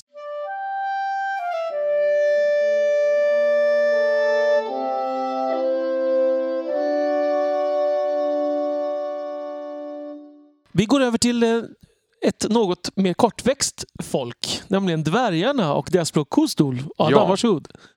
Baruk Kazad, Kazad Aimeno. Och det är en av väldigt få bitar av Kostol vi har. Ja, är... Man måste vara arg när man säger... Det här är ju ett stridsrop. Ja, men man Det tänker be- ju också att de var lite så här barska. Men jag undrar om de var det när de pratade Kostol. För att det var ju deras interna språk, så de bara pratade med varandra. Precis, så kärleks... eh, Hedersstunder i, Morias gruvor. Om man... Nej, Alltså, eftersom Baruk betyder yxor, Ja, så vet Kazad. tusan. men Kazad Aimeno får en helt annan innebörd. Ja, the dwarves are upon you! Ja, Ja. Fast, det, fast i plural verkligen, Daniel. Ja, precis. Jag kan ge dig singularformen här. Mm. Ja. Ja. Nej, det finns väldigt lite om Kosdol kan man säga. Och det man kan säga är ju att här är ju förebilden är ju då semitiska språk. Mm, alltså till exempel hebreiska. Och det är ju så att Tolkien börjar knåpa lite på det här på 30-talet men han utarbetar liksom strukturen nästan mer än, än vad det finns ord. Mm. Så, så vi vet nästan mer om hur det byggs upp än, än enskilda ord. För Tolkien gör ju en generell jämförelse på flera ställen mellan dvärgarna och judarna Mm. också. Och det, jag tror att det är därifrån han har fått idén, att han menar att de har varit liksom inte rikt- ofta blir utstötta ur sina hemländer och Ja. liksom var- varit utspridda fast haft en väldigt lång tradition och historia och gemensam kultur. Och, och, och dessutom alltså, vad ska man säga, införlivat så här, språkligt i det samhälle där de bor. Mm. kan man säga. Så de, har, de har ju då ett... De lär sig det allmänna språket i Mm. det område där de bor men har som sitt privata språk också. Mm. Han har förklarat det här i brev och sådär. Mm. Och det är ju väldigt logiskt att eh, man vet mer om strukturen och mindre om orden. För att det här språket ska ju inte gemene man kunna. Nej, nej, precis. Så det, är, ju- det makear ju sens både Ja. externt och internt på något Mm. sätt kan man säga. Um, det gick ju till så att det var Aule som lärde dvärgarna det här språket. Mm. Eh, och sen var de tvungna att söva ner dem igen. Men sen eh, fick återuppliva dem det då när de väcktes till liv igen kan Mm. man säga. Och det var ett språk som förändrades otroligt långsamt. Så att det finns väldigt lite dialekter. Alltså alla dvärgar förstod varandra även när vi kom fram till tredje åldern. Mm. Och då hade det gått många, många tusen år. Ja, precis. Så att det... Jag vet inte om man vill tänka att det har något med dvärgarnas karaktär att göra. Men man kan också tänka att om man bara pratar i väldigt, man inte sliter språket lika mycket utan man, man har det mest i ceremoniella sammanhang eller liksom väldigt specifika sammanhang. Mm. Då kanske man inte behöver lika många nya ord och sånt där. Nej, Skulle men man kunna skulle hävda. kunna vara lätt att det dog ut å andra sidan. Också. Mm. Men jag tänker om, om det är kopplat till någon liksom religion eller till liksom någon typ av liksom tradition hos folket så, så får det liksom en status som Ja, lever kvar sant. på det sättet. Mm. Och det som sagt, det var ett väldigt hemligt språk. Alltså det var, dvärgarna ville inte gärna lära ut det. Det finns några enstaka exempel eh, med människor. Och Korofin lärde sig tydligen kostor. Mm. Eh, Men någonting som var ännu mer hemligt så var det dvärgarnas riktiga namn. Som de i princip aldrig berättar för någon annan. Och även de namn som alltså inte låter nordiska, eh, eh, som till exempel Asagal, Mm. de är ju alltså någon sorts tillnamn eller någon sorts liksom epitet snarare än dvärgarna, den här dvärgkungens riktiga namn. Så att de riktiga namnen ska alltid vara dolda. Ja, det finns några... Man, vet- man verkar som att till exempel Mim, den här lilla Mm. smådvärgen och hans söner, att det möjligen kan ha varit deras riktiga namn. Men de var ju å andra sidan någon sorts liksom dekadent spillra och utkastad ur dvärgarnas civilisation. ja, Så man kan tänka att de kanske har liksom fallit bort från den här traditionen. så kan det nog vara. Någonting som jag tyckte var lite coolt, som jag inte visste förrän jag började eh, läsa på ungefär, det är att dvärgarna, alla dvärgar också lärde sig teckenspråk. Jaha. Ehm, och det teckenspråket heter iglishmek. Mm. Ehm, och så att de lärde sig både det talade språket och det tecknade språket som barn. Och det gjorde att de kunde liksom föra konversationer på två, två språk samtidigt. Alltså de kunde prata men sen kunde de teckna till varandra i hemlighet. Mm. Och, eller, de kunde förstås föra bara tysta konversationer med sina teckenspråk. Mm. Ehm, och det här lärde sig ju ingen annan. Så. Det här är ju då, skiljer sig väldigt, väldigt mycket från andra språk, framförallt de alviska språken, och att det var erkänt svårt att lära sig. Någonting som är liksom ljudmässigt så, det är ju att till exempel det här att dvärgarna ibland använder de här fula, då enligt tolken, tungrots-ärren, de franska ärren. Ja, de gjorde inte jag här i min läsning. Jag borde nog ha tagit barock. Ja, Mm. Men alla dvärgar gjorde inte Nej, det. Nej. Så jag att får du- säga att det var en Ja, dialektal det Precis. uppläsning. Precis. Eh, alltså de också skiljer på aspirerade och oaspirerade konsonanter. Att man har både konsonanten K och K. Mm. Svårt att säga och visa, men till exempel. Och någonting som man liksom lånade från semitiska språk, det är man kan säga att konsonanterna utgör ordstammarna. Så att vokalljuden blir liksom, kan man säga, de läggs till efteråt. Mm. Och så är det ju till exempel i arabiska idag. Ja, ja. Som ju också är ett semitiskt språk. Och då är det ju oftast, oftast tre konsonanter. Så då har vi till exempel eh, i det ordet som dök upp som Adam läste här, det är ju som har med dvärg att göra. Där har vi k, det är ett aspirerat k, och z, z och d. Och där fyller man liksom på sen då. Så att till exempel heter dvärg i singular heter kuzd. Mm. Och som är då kazad i plural. Mm. Eh, och det f- går då igen med andra eh, substantiv. Så ork till exempel, där har vi R, K Och s, så singular blir rux och plural rakas. Så. Utöver det här som Adam läste i början så finns det ju egentligen bara lite namn och den här inskri- inskriptionen. På Balins grav, ja. Ja. Mm. Eh, och där är ju ändå mycket av då, där både namnen Balin och Fundin Mm. är ju inte äkta Nej, dvärgska namn. precis. liksom.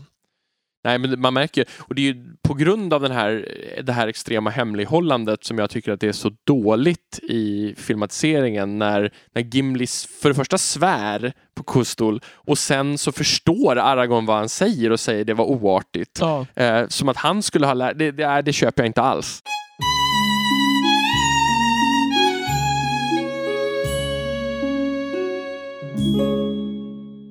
Ska vi gå över till människor då? Mm.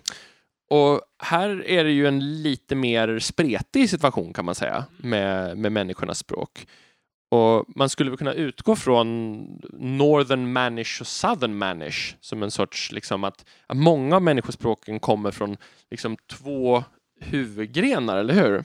Av, av människospråk. Att liksom, några som har levt längre norrut och de, det har lett fram till bland annat till eh, Eddines språk, alltså de goda människorna i, i Silmarillion. De talar sådana här nordspråk.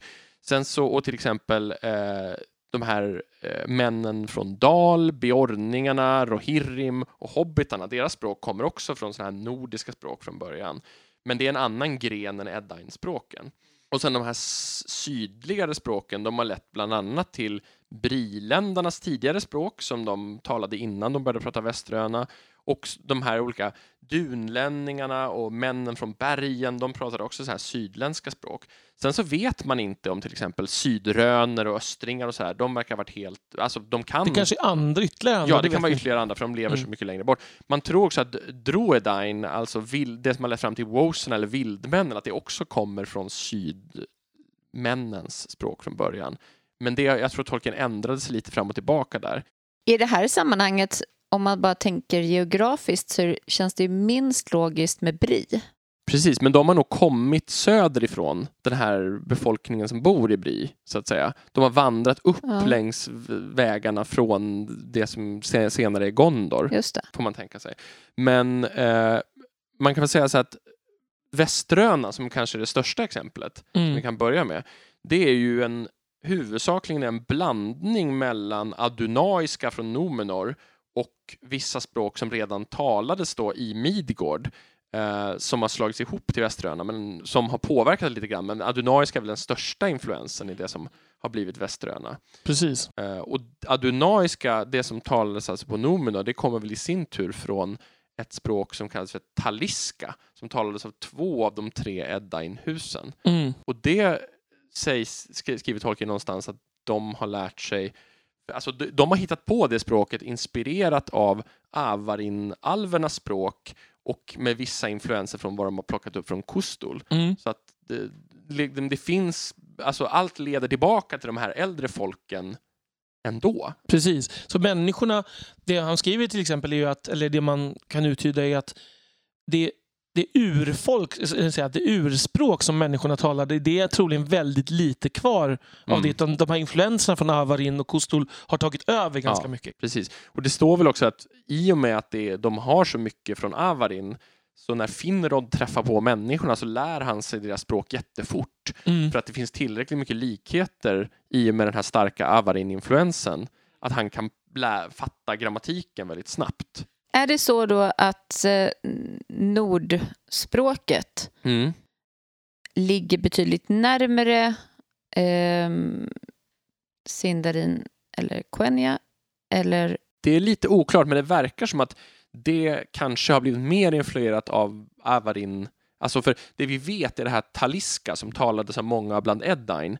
Det Mm. verkar ha stora influenser från Avarin-alverna. Så det kanske var Ja. lättare och därmed Och. Avarin-alverna i sin tur, De var ju inte när, de var ju så långt bort från alla andra alver som det går att komma. Eftersom det var de som stannade från början. Just De det. allra, allra, allra första avhopparna. Men sen är det ju så att, att även Sindarin blir liksom Ja, det måste ju- ett inflytande Ja, alltså de, de börjar ju prata Sindarin Ja. i första hand när de blir liksom vasaller till Mm. eh, För det är ju de de hänger med sen. Ja, Och man, och man kan tänka sig alltså människospråken verkar också utvecklas snabbare vilket är också rimligt med varelser som har en mycket kortare livslängd. Ja. Precis, generationerna går väldigt mycket fortare. Utav de här språken, det som liksom finns mest beskrivet och, och flest, mest text ifrån, det är ju från adunaiskan. Mm. Eh, som, som du sa, det var ju det språk som talades på Numenor. Eh, men det var liksom det folkliga språket på Numenor kan man säga. Sen Mm. var det ju så att Sindarin talas av väldigt många. Eh, det var nog vardagsspråk bland högsta hönsen kan man Ja, säga. överklassen kanske. Ja. Mm. Och sen var ju Quenya användes ju också på Numenor som ett ceremonispråk. Men mer som latin i medeltida Europa kanske. Ja, men pre- ja, Mm. precis. Eh, Men det här blev ju också väldigt politiskt med språk. Jag tycker, det är roligt att Tolkien lägger så mycket av den politiska historien kring språk. Mm. In, inte helt oväntat att, att i takt med att människorna blev mer och mer avundsjuka på, på alvernas odödlighet så börjar man också bli mer och mer skeptisk till de alviska språken. Och att man, vad ska man säga, de, kungarna bytte ju namn till eh, adonaiska namn. Precis. Just det. Man ser de här som börjar på tar i början är ju de Mm. alviska och sen så de som börjar på ar sen blir ju de adonaiska. Det finns ju en mellanperiod där de har båda namnen Mm. Eh, och sen så går de över helt. Så den sista kungen, Arfarason till exempel, har ju ett sånt här adonaiskt namn. Mm. Och där ser man ju också att det är ett Z och det är den här, det här cirkumflexet. Båda de sakerna påminner ju ganska mycket om kustul. Så att man kan se att det språket är lite mer inspirerat av, har en mer semitisk touch kan man säga, än de här alviska språken har. Alltså mycket mer såklart. Ja, och, han, och dessutom Arfason, han, han drog ju med sig Sauron till Numenor och Sauron liksom förgiftade ju de här kungarna ännu mer mot det här alviska. Liksom. Mm. Och det, det som gör sen att när, när de tar med sig, när, säga, när Numenor faller så tar ju förstås eh, Numenoranerna med sig sitt språk. Men de här alvvännerna, de hade då blivit ganska skeptiska till, till adunaiskan. Mm. För det var deras politiska fiender som talade. Ja, så de, de höll ju kvar vid Sindarin. Så att den adunaiskan som sen blev väströnan, det var troligen, tänker jag, med mer, alltså det som, för Num- Numenoranerna liksom åkte fram och tillbaka till Midgård Mm. väldigt mycket och tog säkert med sig språket under många generationer. Mm. Sen finns det ju dessutom eh, det som kallas för svart adonaiska, black adonaic. Och det är alltså de, de eh, vad ska man säga, kungatrogna, alvfientliga personer som överlevde Nomenors fall för att de befann sig i olika kolonier. De som till exempel blev Umbars kapare senare. Liksom. Där, där talades det någon mer, alltså, ja, en mer ren form vad jag förstår av adonaiska som inte hade börjat blandas upp i några Midgårda språk ett tag. Och det här började Tolkien knåpa med redan efter andra världskriget när han började skriva sin egen version av Atlantismyten, eh, som blev Numenor. Det finns i, vad är det, sjätte bandet av History of Middle Earth eller något sånt där. The Lost Road and Other Writings är det väl. Och då i, när han börjar beskriva det här så är det som att han, en, han hittar på någonting som heter The Notion Club Papers. Och då, finns, då är det en klubb som är då inspirerad av inklingarna som heter The Notion Club. Eh, och då är det en av medlemmarna som då lär sig adonaiska genom en dröm. Och börjar skriva ner det här. Och vem, vem kan det vara, tro? Ja. Symbolisera Mm. i inklingarna. Eh, och, eh, så Tolkien börjar beskriva det här väldigt noggrant och detaljerat men han kommer inte längre än till, till verben, börjar knåpa på verben. Han Mm. kommer, blir inte klar. Liksom. Nej. Såklart han inte blir klar. Vad chockade vi är. Ja. Så det finns inga liksom sammanhängande texter. Det finns ord och lösryckta meningar kan man säga. Men, en, men ganska tydligt, liksom, mycket av en genomgång hur språket är uppbyggt igen. Ehm, det verkar till exempel som att, eller det är så att från början fanns det bara tre vokalljud. A, I och O. Och så småningom sen så tar man ur diftongerna I och Au får man sen E och Å. Sen. Mm. Det finns gott om alviska lånord. Så Melkor till exempel han heter Mulcher. Det tycker jag är ett coolt namn. Ja. Man Ehm, lånar ordet och gör om det till sitt eget. så att det passar sitt språk, sina språkljud liksom, Ja. kan man säga. Precis som vi har lånat en massa franska ord och gjort om dem. Ja. Mm. Till exempel. Bidé, Ja. det vanligaste ordet. Vad- är det det första du kommer att tänka på när man säger franska låneord? Det är bidé? Bidé, vi hade bidé när jag var liten. Ja, det hade vi också faktiskt. Men, ja. Meningslös uppfinning. Mm. Ehm, eh, precis som i Kustul så har man de här tre konsonantiga ordrötterna. Mm.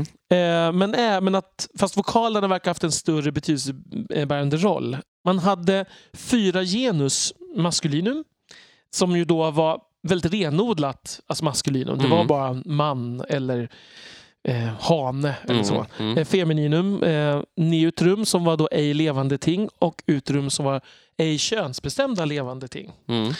Eh, och där har man till exempel så att ett uttecken, eller vad ska man säga, exempel på utrum var att häst hette karab Mm. eh, men hingst hette karbo, då blev det maskulinum och sto hette karbi då och blev femininum. Bara för att ge en smak om hur det här kan låta så här har vi ett exempel. Jag ska, jag ska läsa det. Barim anadun jurahtam daira saibeth ma erovo. Det är ju väldigt coolt. Oj, oj, oj, det lät mäktigt. Ja, det betyder eh, västerns herrar eh, bröt sönder jorden med tillåtelse från Ero. Mm. Och det är ju det är passande storslagen ljud på den meningen. Verkligen. Ja, nu läste jag det också med någon slags töntig röst. Det var Eh, jättebra att du gjorde det. Jag, tack. jag är helt för det. Tack, tack, tack. Men eh, det, är ett ganska coolt språk. Synd att han Mm. inte han bli riktigt klar med det. Det fick ju, han höll på, även här velade fram och tillbaka om de skulle prata det eller om faktiskt Sindarin skulle vara det språk som Mm.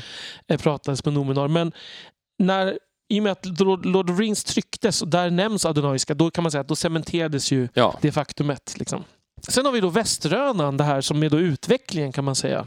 Det är ju så att, som vi har sagt, att Väströnan då översätts ju inom citationstecken till engelska. Tolkien låtsades ju att han hade hittat ett manuskript som hette Västmarks röda bok. Mm. Som var skriven på genuin väströna som Tolkien då översatte till engelska. Där har vi pratat lite förut om att fylke heter Sousa Till, och sådär. Andra sådana där ord och, och att, olika, att det finns några enstaka sådana, vad Mm. de riktiga orden var som han då översatt till engelska. Mm, precis. Och han menar, Tolkien beskriver det som att det här är lika uppblandat modern engelska i princip. Och då finns det olika stilnivåer så att hobbitarna pratar en mer rustik västeröna och Gondor pratar mer arkaisk. Så. Vi vet till exempel att eh, det finns ett antal ord och vi har till exempel det klassiska då, Frodo Baggins hette ju inte egentligen Frodo Baggins utan Maura Labingi. Där Maur betyder vis och erfaren och Laban betyder säck och påse. Mm. Och då har då Tolkien översatt det. Det här är ju såklart en enorm efterkonstruktion, vill jag Ja, bara ja, ja. poängtera, eh, till Frodo Baggins. Samwise Gamgee heter Banazir Galpsi. Meriadoc eh, Brandybuck heter Kalimak Brandagamba. Mm. Men där är det faktiskt så att eh, Brandagamba betyder inte Brandybuck utan Marchbuck, alltså gränsbock. Mm. Det hade varit för mycket av en förolämpning, skriver Tolkien, att kalla familjen Brandybuck för eh, brännvinsbockar. Mm. Och så har vi Peregrin Tok som heter Razanur Tok.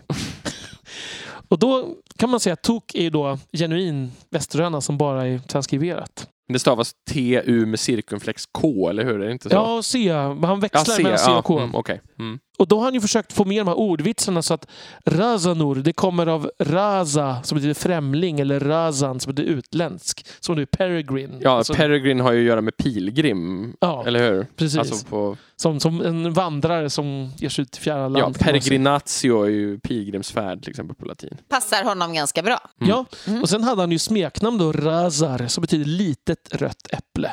Och det är alltså Pippin. Som, som är ett litet rött äpple Ja. på engelska. Mm. Det finns några, alltså som vi sa, Rohirrim är då en arkaisk, liksom, eller en gammal version av det här som ju är då motsvaras av fornengelska.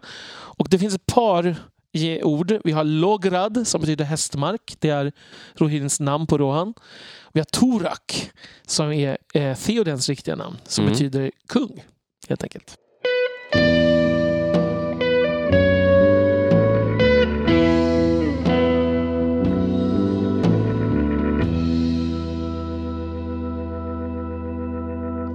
Då fortsätter vi med entiska. Och eh, det finns inte jättemycket att säga.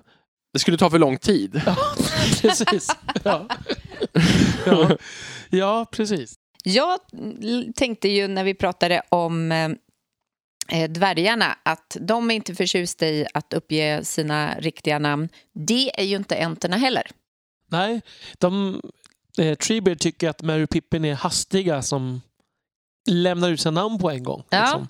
Och sen när de frågar om hans namn så är han, ja det är lite komplicerat, vi kan använda Treebeard. Ja. Alltså så här, tänk dig ett entiskt visitkort. Det är, Det, som, det är som på Facebook när man skriver uh, relationship liksom status, man, it's complicated. ja, ja, precis. Mm. Men Eh, om vi nu pratar om enter och namn Mm. eh, så har väl deras namn också en stor betydelse kring vilka de är. Precis. Var det inte så? Jo, det är ju som att de i sitt namn är Mm. nästan som en hel resumé. Mm. Eh, Och där vet jag att i Thailand Mm.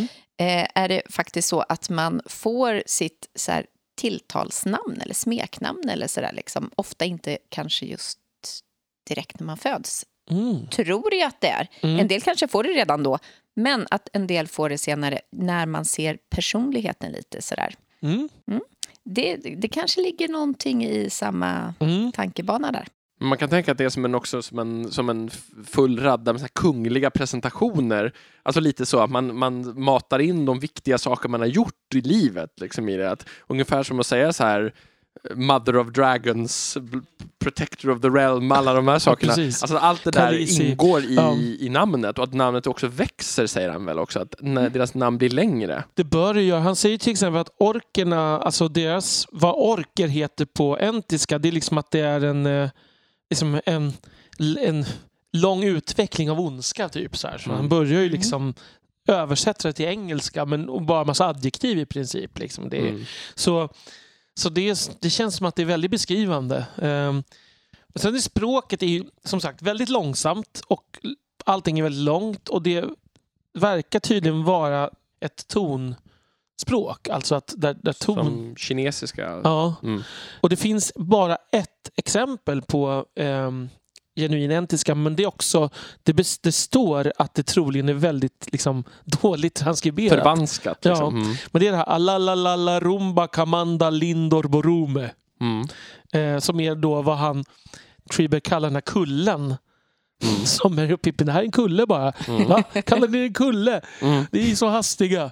Ja. Det, ja. Men det är synd, det, där skulle man vilja ha mer, mer information tycker jag. Men vi, ska vi förklara vad ett tonspråk är då kanske? Ja, också. Ett, ett, ett, ett tonspråk är väl att när man använder olika toner med samma, alltså även om man säger samma ljud med olika toner så får det olika innebörder helt Mm. enkelt. och det är till exempel om man har en så stigande i kinesiska tror man har fyra, i Ja, alla fall i mandarin. Ja, fyra. mandarin har fyra varianter tror jag. Ja, det är typ stigande och fallande och neutral och fallande stigande tror jag. Ja, precis. Och, och det är ju, sådana språk är ofta väldigt svåra att lära sig om man inte har ett sånt språksystem själv. Att Mm. man, man, alltså, jag har hört många exempel på folk som tycker att de säger precis det de hör och ingen förstår alls vad de menar för att det är ett för dem är det ett helt annat ljud. Jag har hört, det finns också tonspråk i delar av Afrika. Jag har hört, och det här kan ju vara en skröna, eh, men när, när vad heter det, missionärerna tog med sina salmer och så bara la man in eh, vad ska säga, texten i, till, till de västerländska salmerna med, på, på liksom folkspråket så blev betydelsen jättekonstig för att det funkade inte med melodierna. Liksom. Men det, det här kan ju vara bara en myt. Ja, men det skulle ju kunna vara så. Mm. Alltså, Det låter ju inte osannolikt. Nej. nej. För när man sjunger så förvrider man ju liksom det naturliga sättet att prata på. Svenskan är ju faktiskt också ett tonspråk. Vi har ju två toner. Vi har ju stigande och falla. Alltså vi har tomten och tomten till exempel. Och anden och anden. Mm. Mm. Ehm, men det här har ju många... Alltså engelska är ju inte alls ett tonspråk till exempel. Så då har man ju svårt med det. Och det vet man, även om försöker man prata engelska med svensk satsmelodi Mm. så blir det ju ofta ganska roligt och tydligt eh, skillnader kring hur, hur saker uttalas. Mm. Verkligen. Eh, och hur mycket melodi det är i, i svenskan generellt. Eh, och, och det tror jag också påverkar lite hur, inte bara när det handlar om eh, fallande och stigande, utan bara generellt hur man upp, upplever språket. Mm. Ja, vi, det, många beskriver ju svenska som sjungande. Mm. Liksom. Mm. Jag har kämpat med det där med tyska. Jag har ju guidat på tyska en del och, och jag, jag är väl hyfsat bra på tyska men, men det svåraste tycker jag är att liksom bli lite mer monoton för att svenskan är så sjungande. Mm. Och jag har fått höra ganska många gånger att så här, liksom, efter att de sa åh det var jättebra, det är så gulligt med den här skandinaviska liksom, melodin i tyska. Alltså, så, här, och, så att det upplevs nog lite så från tyskars håll i Mm. alla fall. så. Och det är nog, alltså, jag vill ju väldigt gärna låta autentisk, men det är ju, det är ju väldigt svårt. Mm. Men jag tror, och jag tror att det är lättare med engelska, för där, där har man ändå hört så otroligt mycket hur det ska låta och det är lätt lättare då än ett språk. Alltså jag, samma när jag lärt mig spanska. Att ibland kan jag höra själv att jag, att jag låter fel.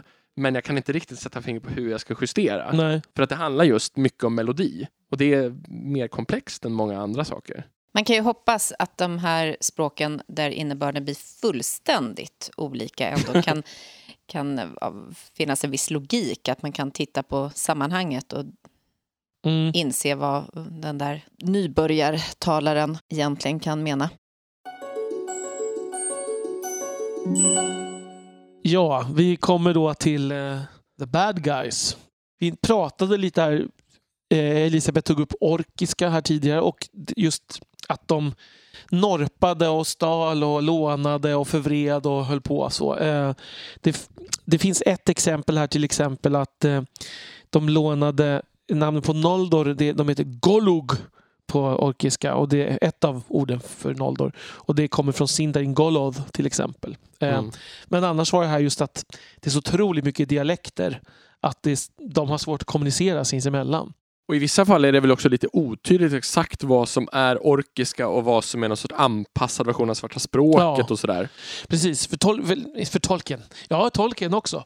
Eh, Tolkien och Sauron uppfann svarta språket för, att, för att Sauron skulle liksom ha ett eh, lingua franca för sina tjänare. Och det här hände under andra åldern. Mm. Och då var ju då tanken att hans tjänare skulle prata här, men det ganska snabbt så liksom urartade det. Alltså de, det verkar som att, att kaos är som en följd av det här totalitära systemet på något sätt. Mm. Att det liksom, ondskan kan ju inte skapa utan att det rasar ju samman. Det blir någon slags entropi. Och det är en intressant tolkning, bara förlåt att, om jag Mm. liksom gör en litet sidospår här, men det är ofta så associerar ju moderna västerlänningar i alla fall ondska med det här med att alla är exakt likadana, marscherar i raka led och är liksom, Mm. individen är försvunnen. Mm. Men här blir det lite motsatsen, att ondskan är det här ständiga rasande kaoset, oorganisationen. Liksom. Alltså Sauron skulle nog gärna vilja ha raka marscherande Precis, men det fungerar ju inte så Nej, bra. nej. Alltså det blir infighting mellan orkerna, de, de, ja, men det, det, det är ju inte så alls. Liksom. De funkar inte inom hierarkin heller riktigt. Nej, Utan de, Och de vill Mm. helst bryta sig ut och Mm. plundra om de skulle få det. Mm.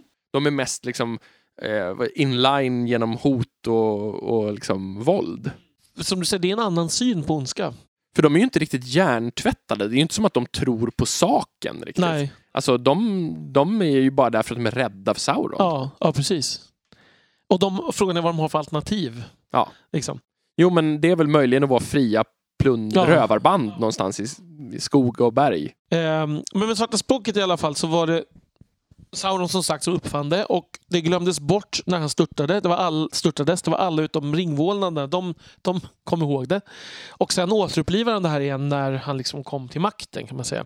Det enda liksom exempel, vi har några enstaka ord som vi vet. Vi, vi vet att Tolkien själv avskydde det här språket. Att det uppfattades som fult av alverna och det är tungrots-r och det är initiala sn och fr och sk och avslutande rzozg och det är mycket sådana så hårda Mm. eh, ljud kan man säga.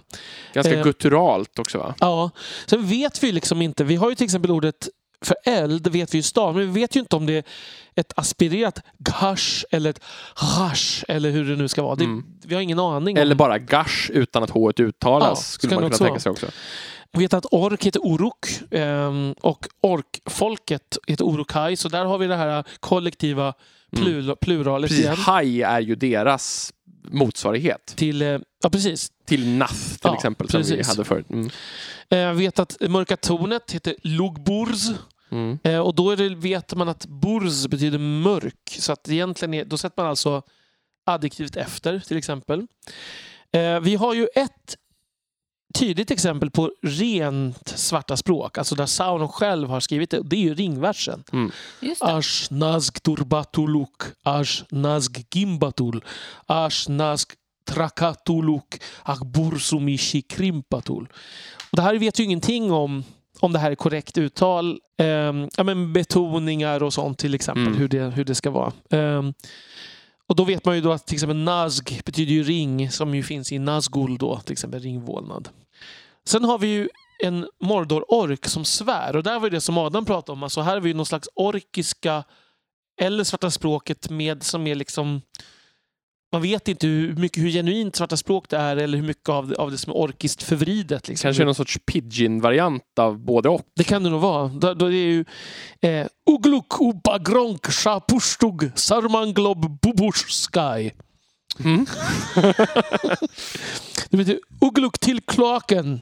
Tja, som verkar vara något eh, elakt utrop. Dyngsmutsen. Den store Sarumandoren Sky. Sky verkar också vara något bara Mm. allmänt uttryck. Ja, svärord. Svärord. Fan, Fan. kanske. Jag vet inte om det var du som läste det på det viset, men jag tänkte lite ryska. Jag tänker att det, kan, ja, det hade kanske med de här usch och sånt Mm. att göra. Så att det, vissa av de ske-ljuden lät lite ryska. Mm. Babushka. Pushdug.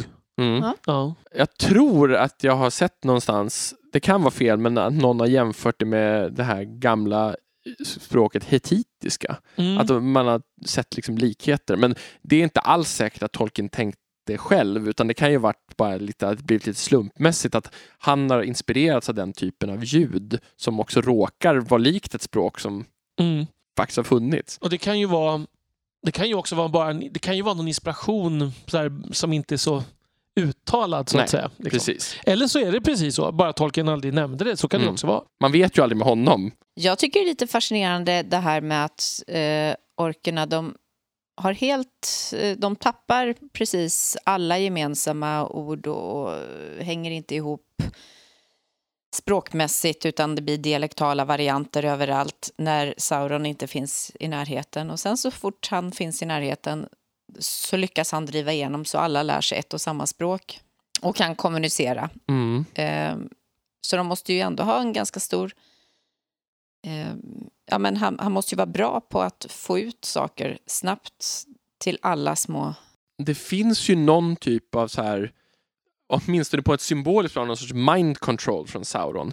För det, när Sauron faller så beskrivningen av hur orkerna är liksom ledarlösa Mm. och det, den är ju inte bara att de blir förvirrade och oroliga utan det är ju som om någon kraft som har styrt dem plötsligt upphör. Försvinner. Ja. Alltså, så det, på någon nivå så tänker jag mig att man får tänka sig en, en magisk paraplykraft från Sauron som liksom binder dem samman på ett sätt som de själva kanske aldrig ens tänker på förrän Mm. den är borta. Alltså, det.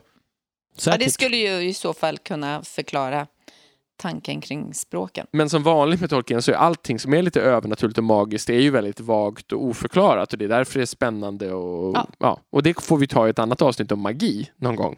Frågan är ju dock, med tanke också på hur snabbt det faller samman kan det ju vara så att hur, eff, hur effektivt det egentligen nådde ut. Alltså var det så att orkerna sinsemellan det kanske egentligen bara var hövding, ork, Mm. eller säga, Ja, just det. eh, officerarna som kommunicerade på det här. Så. Man förmedlar det vidare. Ja. Mm. Sen är ju, jag tänker också att ett anledning till att det inte liksom bevaras, det är väl att det här är ju inte ett skriftspråk i någon större utsträckning. Alltså, Nej. Sauron skriver det här med liksom sindarinska skrivning. Tengwar, ja. Ja, med, med, med Tengwar. Och, med liksom, och det, det kan man ju inte tänka sig att orkerna gjorde. Alltså, det, det känns som att det i princip bara Sauron som skrev Mm. sånt här. Det kan ju vara så att deras språk inte alls är, finns i skriftlig form. Nej. Alltså att, och det är ju så med många verkliga språk också. Att det inte finns någon skriftspråk alls. Och då kom vi osökt in på Skriftspråk! skriftspråk. Ja. Oh. Vi har ju just eh, vi har pratat i, här nu i många, många, många minuter om talade språk. Men det är också så att vi har nedtecknade språk. Vi har redan pratat lite om det här i tidigare avsnitt. Att de, de huvudsakliga skriftspråken eh, är Tengwar och Kirth. Där ju Tengwar är det här mer sirliga, eh, jag ser framför mig någon slags bläckhorn Mm. Det som finns på ringen till exempel. T- Precis. Eh, och Kirth som, är, som alltså betyder och är runor som ristas i trä och sten. Mm. Och de är ganska lika verkliga germanska runor. De, de är ju inte identiska, några enstaka är det, men, Ja. men de är påminner, det är ju rak, väldigt mycket raka former och sådär. Gjorda för att ristas. Och Tengwar är det, det kan man säga, det är, inte ens, det är inte det äldsta utan det första skriftspråket. Det uppfinns i Valinor av någon som heter Romil av Tirion. Tirion, ja. Och hans eh, alfabet hette Sarati. Eh, där en bokstav kallas för en Sarat. Och det var det här sen som Fenor utvecklade till Tengwar. Och det in- intressanta är att Tol- gjorde likadant. Alltså Tolkien började skriva med Sarati på sent 10-tal och sen uppfinner han Tengwar i slutet av 20-talet eller början av 30-talet. Gud vad underbart det här är. Ja. Ja, Visst är det? underbart och väldigt galet. Ja, Mm. Eh, så, så Tolkien skrev ju en hel del med Tengwar själv. Liksom. Mm. Mycket på engelska faktiskt. Ska man säga. Han använder ju Tengwar för att skriva Mm. engelska. Men eh, det är Fëanor som, eh, som uppfinner här i, eh, i Valinor och det används ju då av naturliga skäl först för att skriva ner Quenya och Telerin som ju är de språk som talas av alverna i Valinor. Men så småningom sen så förs ju det här över till Midgård och eh, används då framförallt i Sindarin. Och här kanske vi ska påtala det här. Det är, det är, jag tycker det är ganska många som har svårt att tänka det här skillnaden på ett skriftspråk och ett talat språk. Men det är ju, man kan tänka som att det är som det latinska alfabetet. Mm. Så det finns många språk som använder det. Eller det kyrilliska alfabetet som till exempel ryska använder. Det är ju inte samma sak som ryska, det kyrilliska alfabetet. Och det är ju samma sak här. Man kan skriva, många frågar, är det här på tengwar? Ja, man kan skriva många olika språk med tengwar. Man kan skriva sindarin med tengwar, man kan skriva engelska med tengwar, man kan skriva, ja, och så vidare. Precis, och, men det är verkligen som du säger. Och dessutom en, en annan parallell är ju att precis som med vårt alfabet, alltså om man har det latinska al- alfabetet så finns det massa olika variationer beroende på vilket språk man skriver. Vilka tecken man använder, hur mycket accenter och sånt man lägger till. till Precis. exempel. Och det är likadant med Tengwar att de tecken som finns används på olika sätt beroende på vilket språk Mm. man skriver. Därför kan man inte heller säga hur skriver man det här med Tengwar? Då får man säga ja, men det beror på vilken, vilket sätt du vill skriva det på. Till Precis. exempel. Men det påminner mig om en grej, om jag får ta ett Mm. sidospår till, som jag ofta tänker på. Det här med ryska namn till exempel. Mm. Eh, att många, man märker många blir arga när de ser att svenska tidningar stavar ryska efternamn annorlunda än, än, deras- än NHL-lagen skriver på Ja, baksidan just av tröjorna. Mm. Och det är ju för att Yashin med, alltså stavas på svenska, alltså eh, transkriberas på ett sätt i svenska och på ett annat sätt i engelska. Mm. Det finns folk som skriver ni har stavat fel, men då har de inte förstått vad transkribering går ut på. Nej, precis.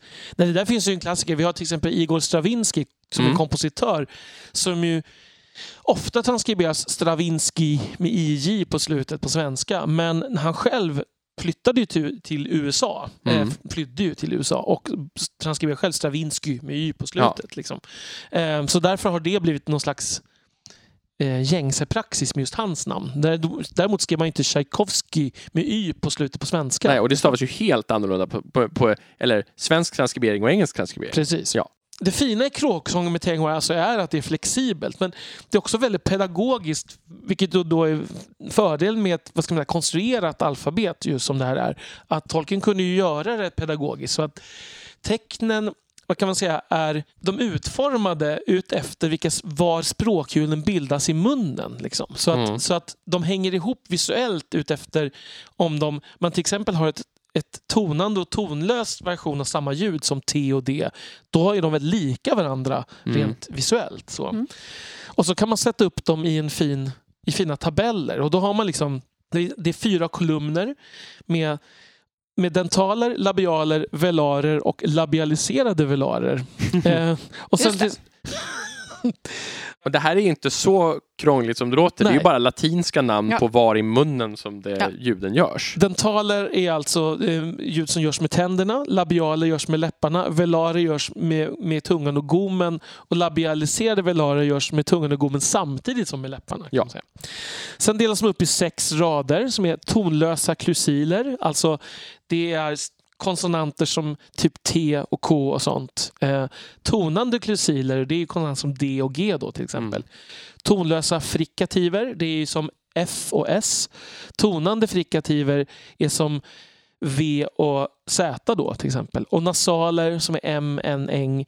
Och approximanter som är L och J och R Mm. och sådana. Och så finns det massa extra tängor. Eh, men om du märkt, ni märkte nu så är det var det här bara konsonantljud. Det är för att ofta i Tengwar så använder man någonting som heter tektar eller omatehtar för att skriva vokaler. Alltså tecken som man sätter ovanför eller under de stora riktiga Tengwar så att säga. Och det är väl hur arabiska fungerar som skriftspråk. Att man, man skriver in vokalerna som separata tecken när man har skrivit det övriga. Precis. Prickar och så. Prickar och, och mindre streck. Precis. Och de här prickarna och strecken kan också användas för att ange om en konsonant ska vara lång eller kort så i, i Tengwar. Men det finns också varianter av Tengwar alltså där man anpassat och använder Tengwar även för att skriva eh, vokaler. Och sen har vi Kirth då, som är de här runorna. Och de uppfanns av Sindar i Midgård.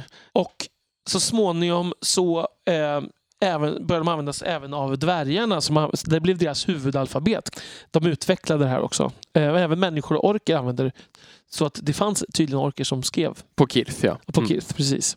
Medan Sindaalverna själva de övergick till att använda Teng, Tengwar istället. Så, Mm. när, när, det, när det blev på modet i Midgård. Kirth, även här finns det en viss kan man säga, tecknen överensstämmer lite med vad de bildas i munnen men de är mer uppställda som ett vanligt runalfabet kan man säga. Mm. Och, och när man ställer upp dem som ett, ett eh, runalfabet då heter det kerthas. Och de har också vokaltecken så där är det inte så att vokalerna skrivs in efter utan vokalerna är en del av alfabetet. Mer, så det påminner väldigt mycket mer som vårt latinska alfabet eller en runrad.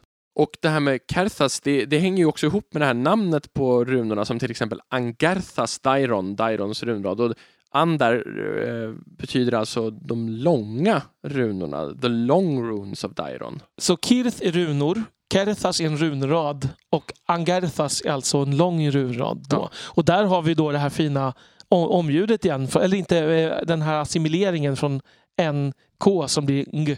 Det blir alltså inte Ankerthas utan Angarthas Precis. för att de påverkar varandra. I filmerna så har de ju använt en hel del av de här eh, språken och då Quenya och Sindarin, där finns det ju mycket att bygga på men i övrigt det är ju så att den här David Salo, eller David Salo eller Salo Mm. vad han heter, han har ju varit tvungen att hitta på egna ord och grammatiska regler i många fall där det inte finns.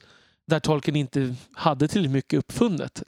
Det är ju, men det är endast, det är ju samma sak i böcker, eller samma sak i filmerna att de flesta längre utläggningar är ju på de två alviska Mm. språken. Framförallt Sindarin. Ja, precis. Och det är ju också för att det är mer logiskt i tredje ålderns Midgård att det förs konversationer på Sindarin. Eh, Man får ändå säga att de bemödade sig med att hyra in språkexperter som faktiskt satt och hittade på och, och översatte de här. Ja. Eh, Det hade man inte behövt.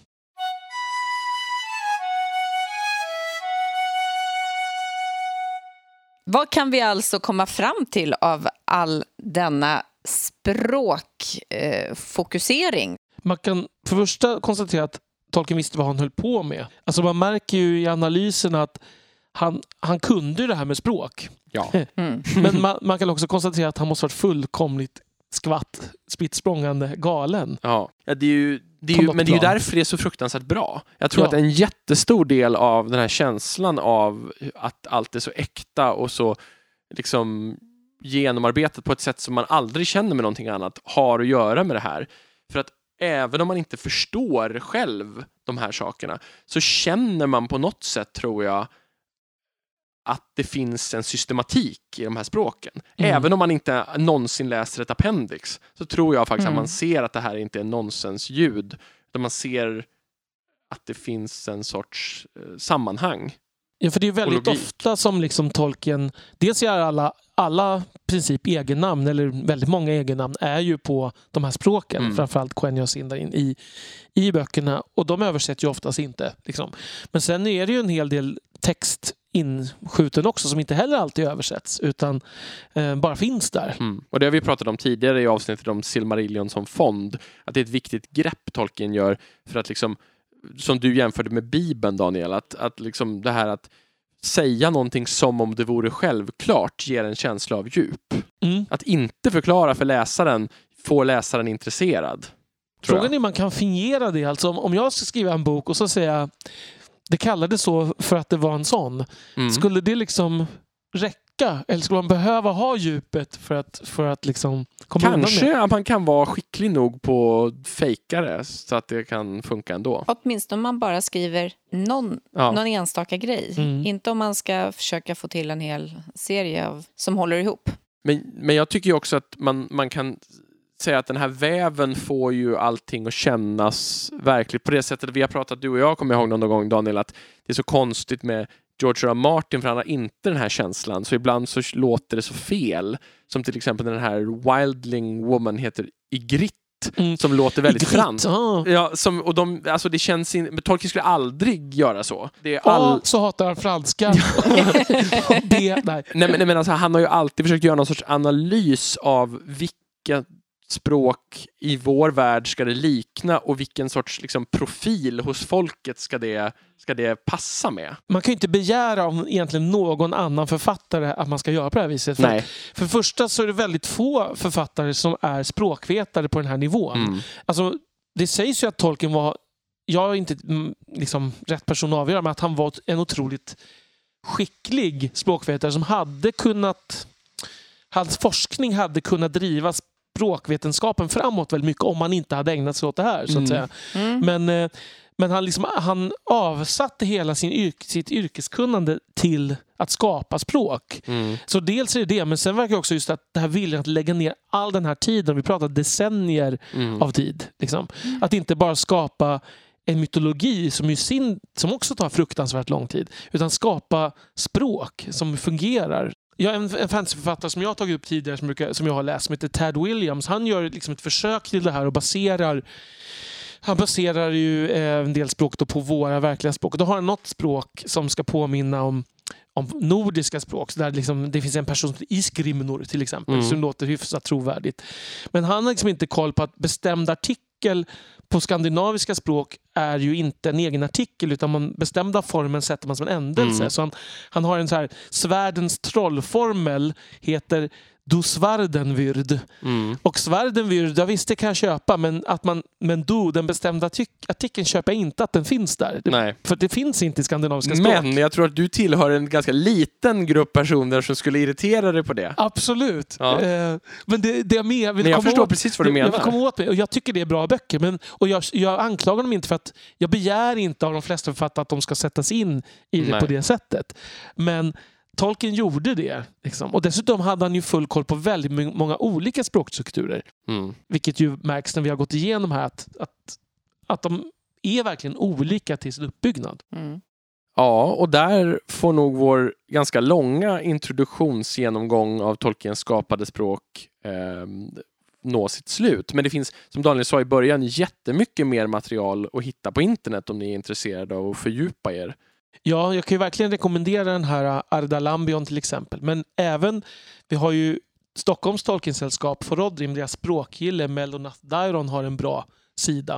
Och jag kan bara säga så här, om ni tänker fundera på att skaffa er en Tolkiensk tatuering eller så på Tengwar, kolla med någon som verkligen kan på riktigt innan ni gör det. Som till exempel Fernando Torres, fotbollsspelaren har ju en felaktig Tengwar-tatuering på armen. Han kanske har justerat den nu, men den, jag tror ganska säker på att det stod Fernanod Ja, Oh. och inte Fernando. aj, aj, aj.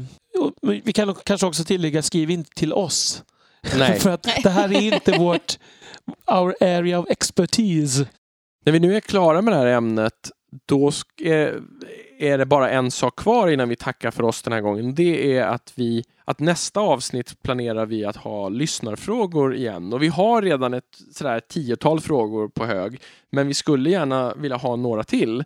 Så att om ni eh, har något på hjärtat som ni undrar över så får ni gärna skriva till oss på tolkienpodden at gmail.com eller på Facebook, antingen i meddelande eller i, eh, på väggen där.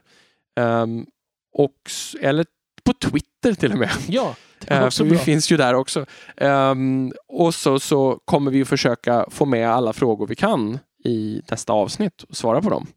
Och är det så att ni har saker som ni vill eh, rätta i det här avsnittet där vi gick vilse i våra grammatiska, våra kasusändelser, Equenia och sådär, så får ni jättegärna kommentera på Facebook så att då kan alla läsa dem. eh, Eller om ni har djupare insikter, vilket ni många sannolikt har, som ni vill dela med er av, så eh, gör gärna det. Och med det så återstår det bara för oss att tacka så jättemycket. Eh, och eh, önska er en trevlig månad här framöver. Och till slut säga tack och hej. Hej då! Namarie!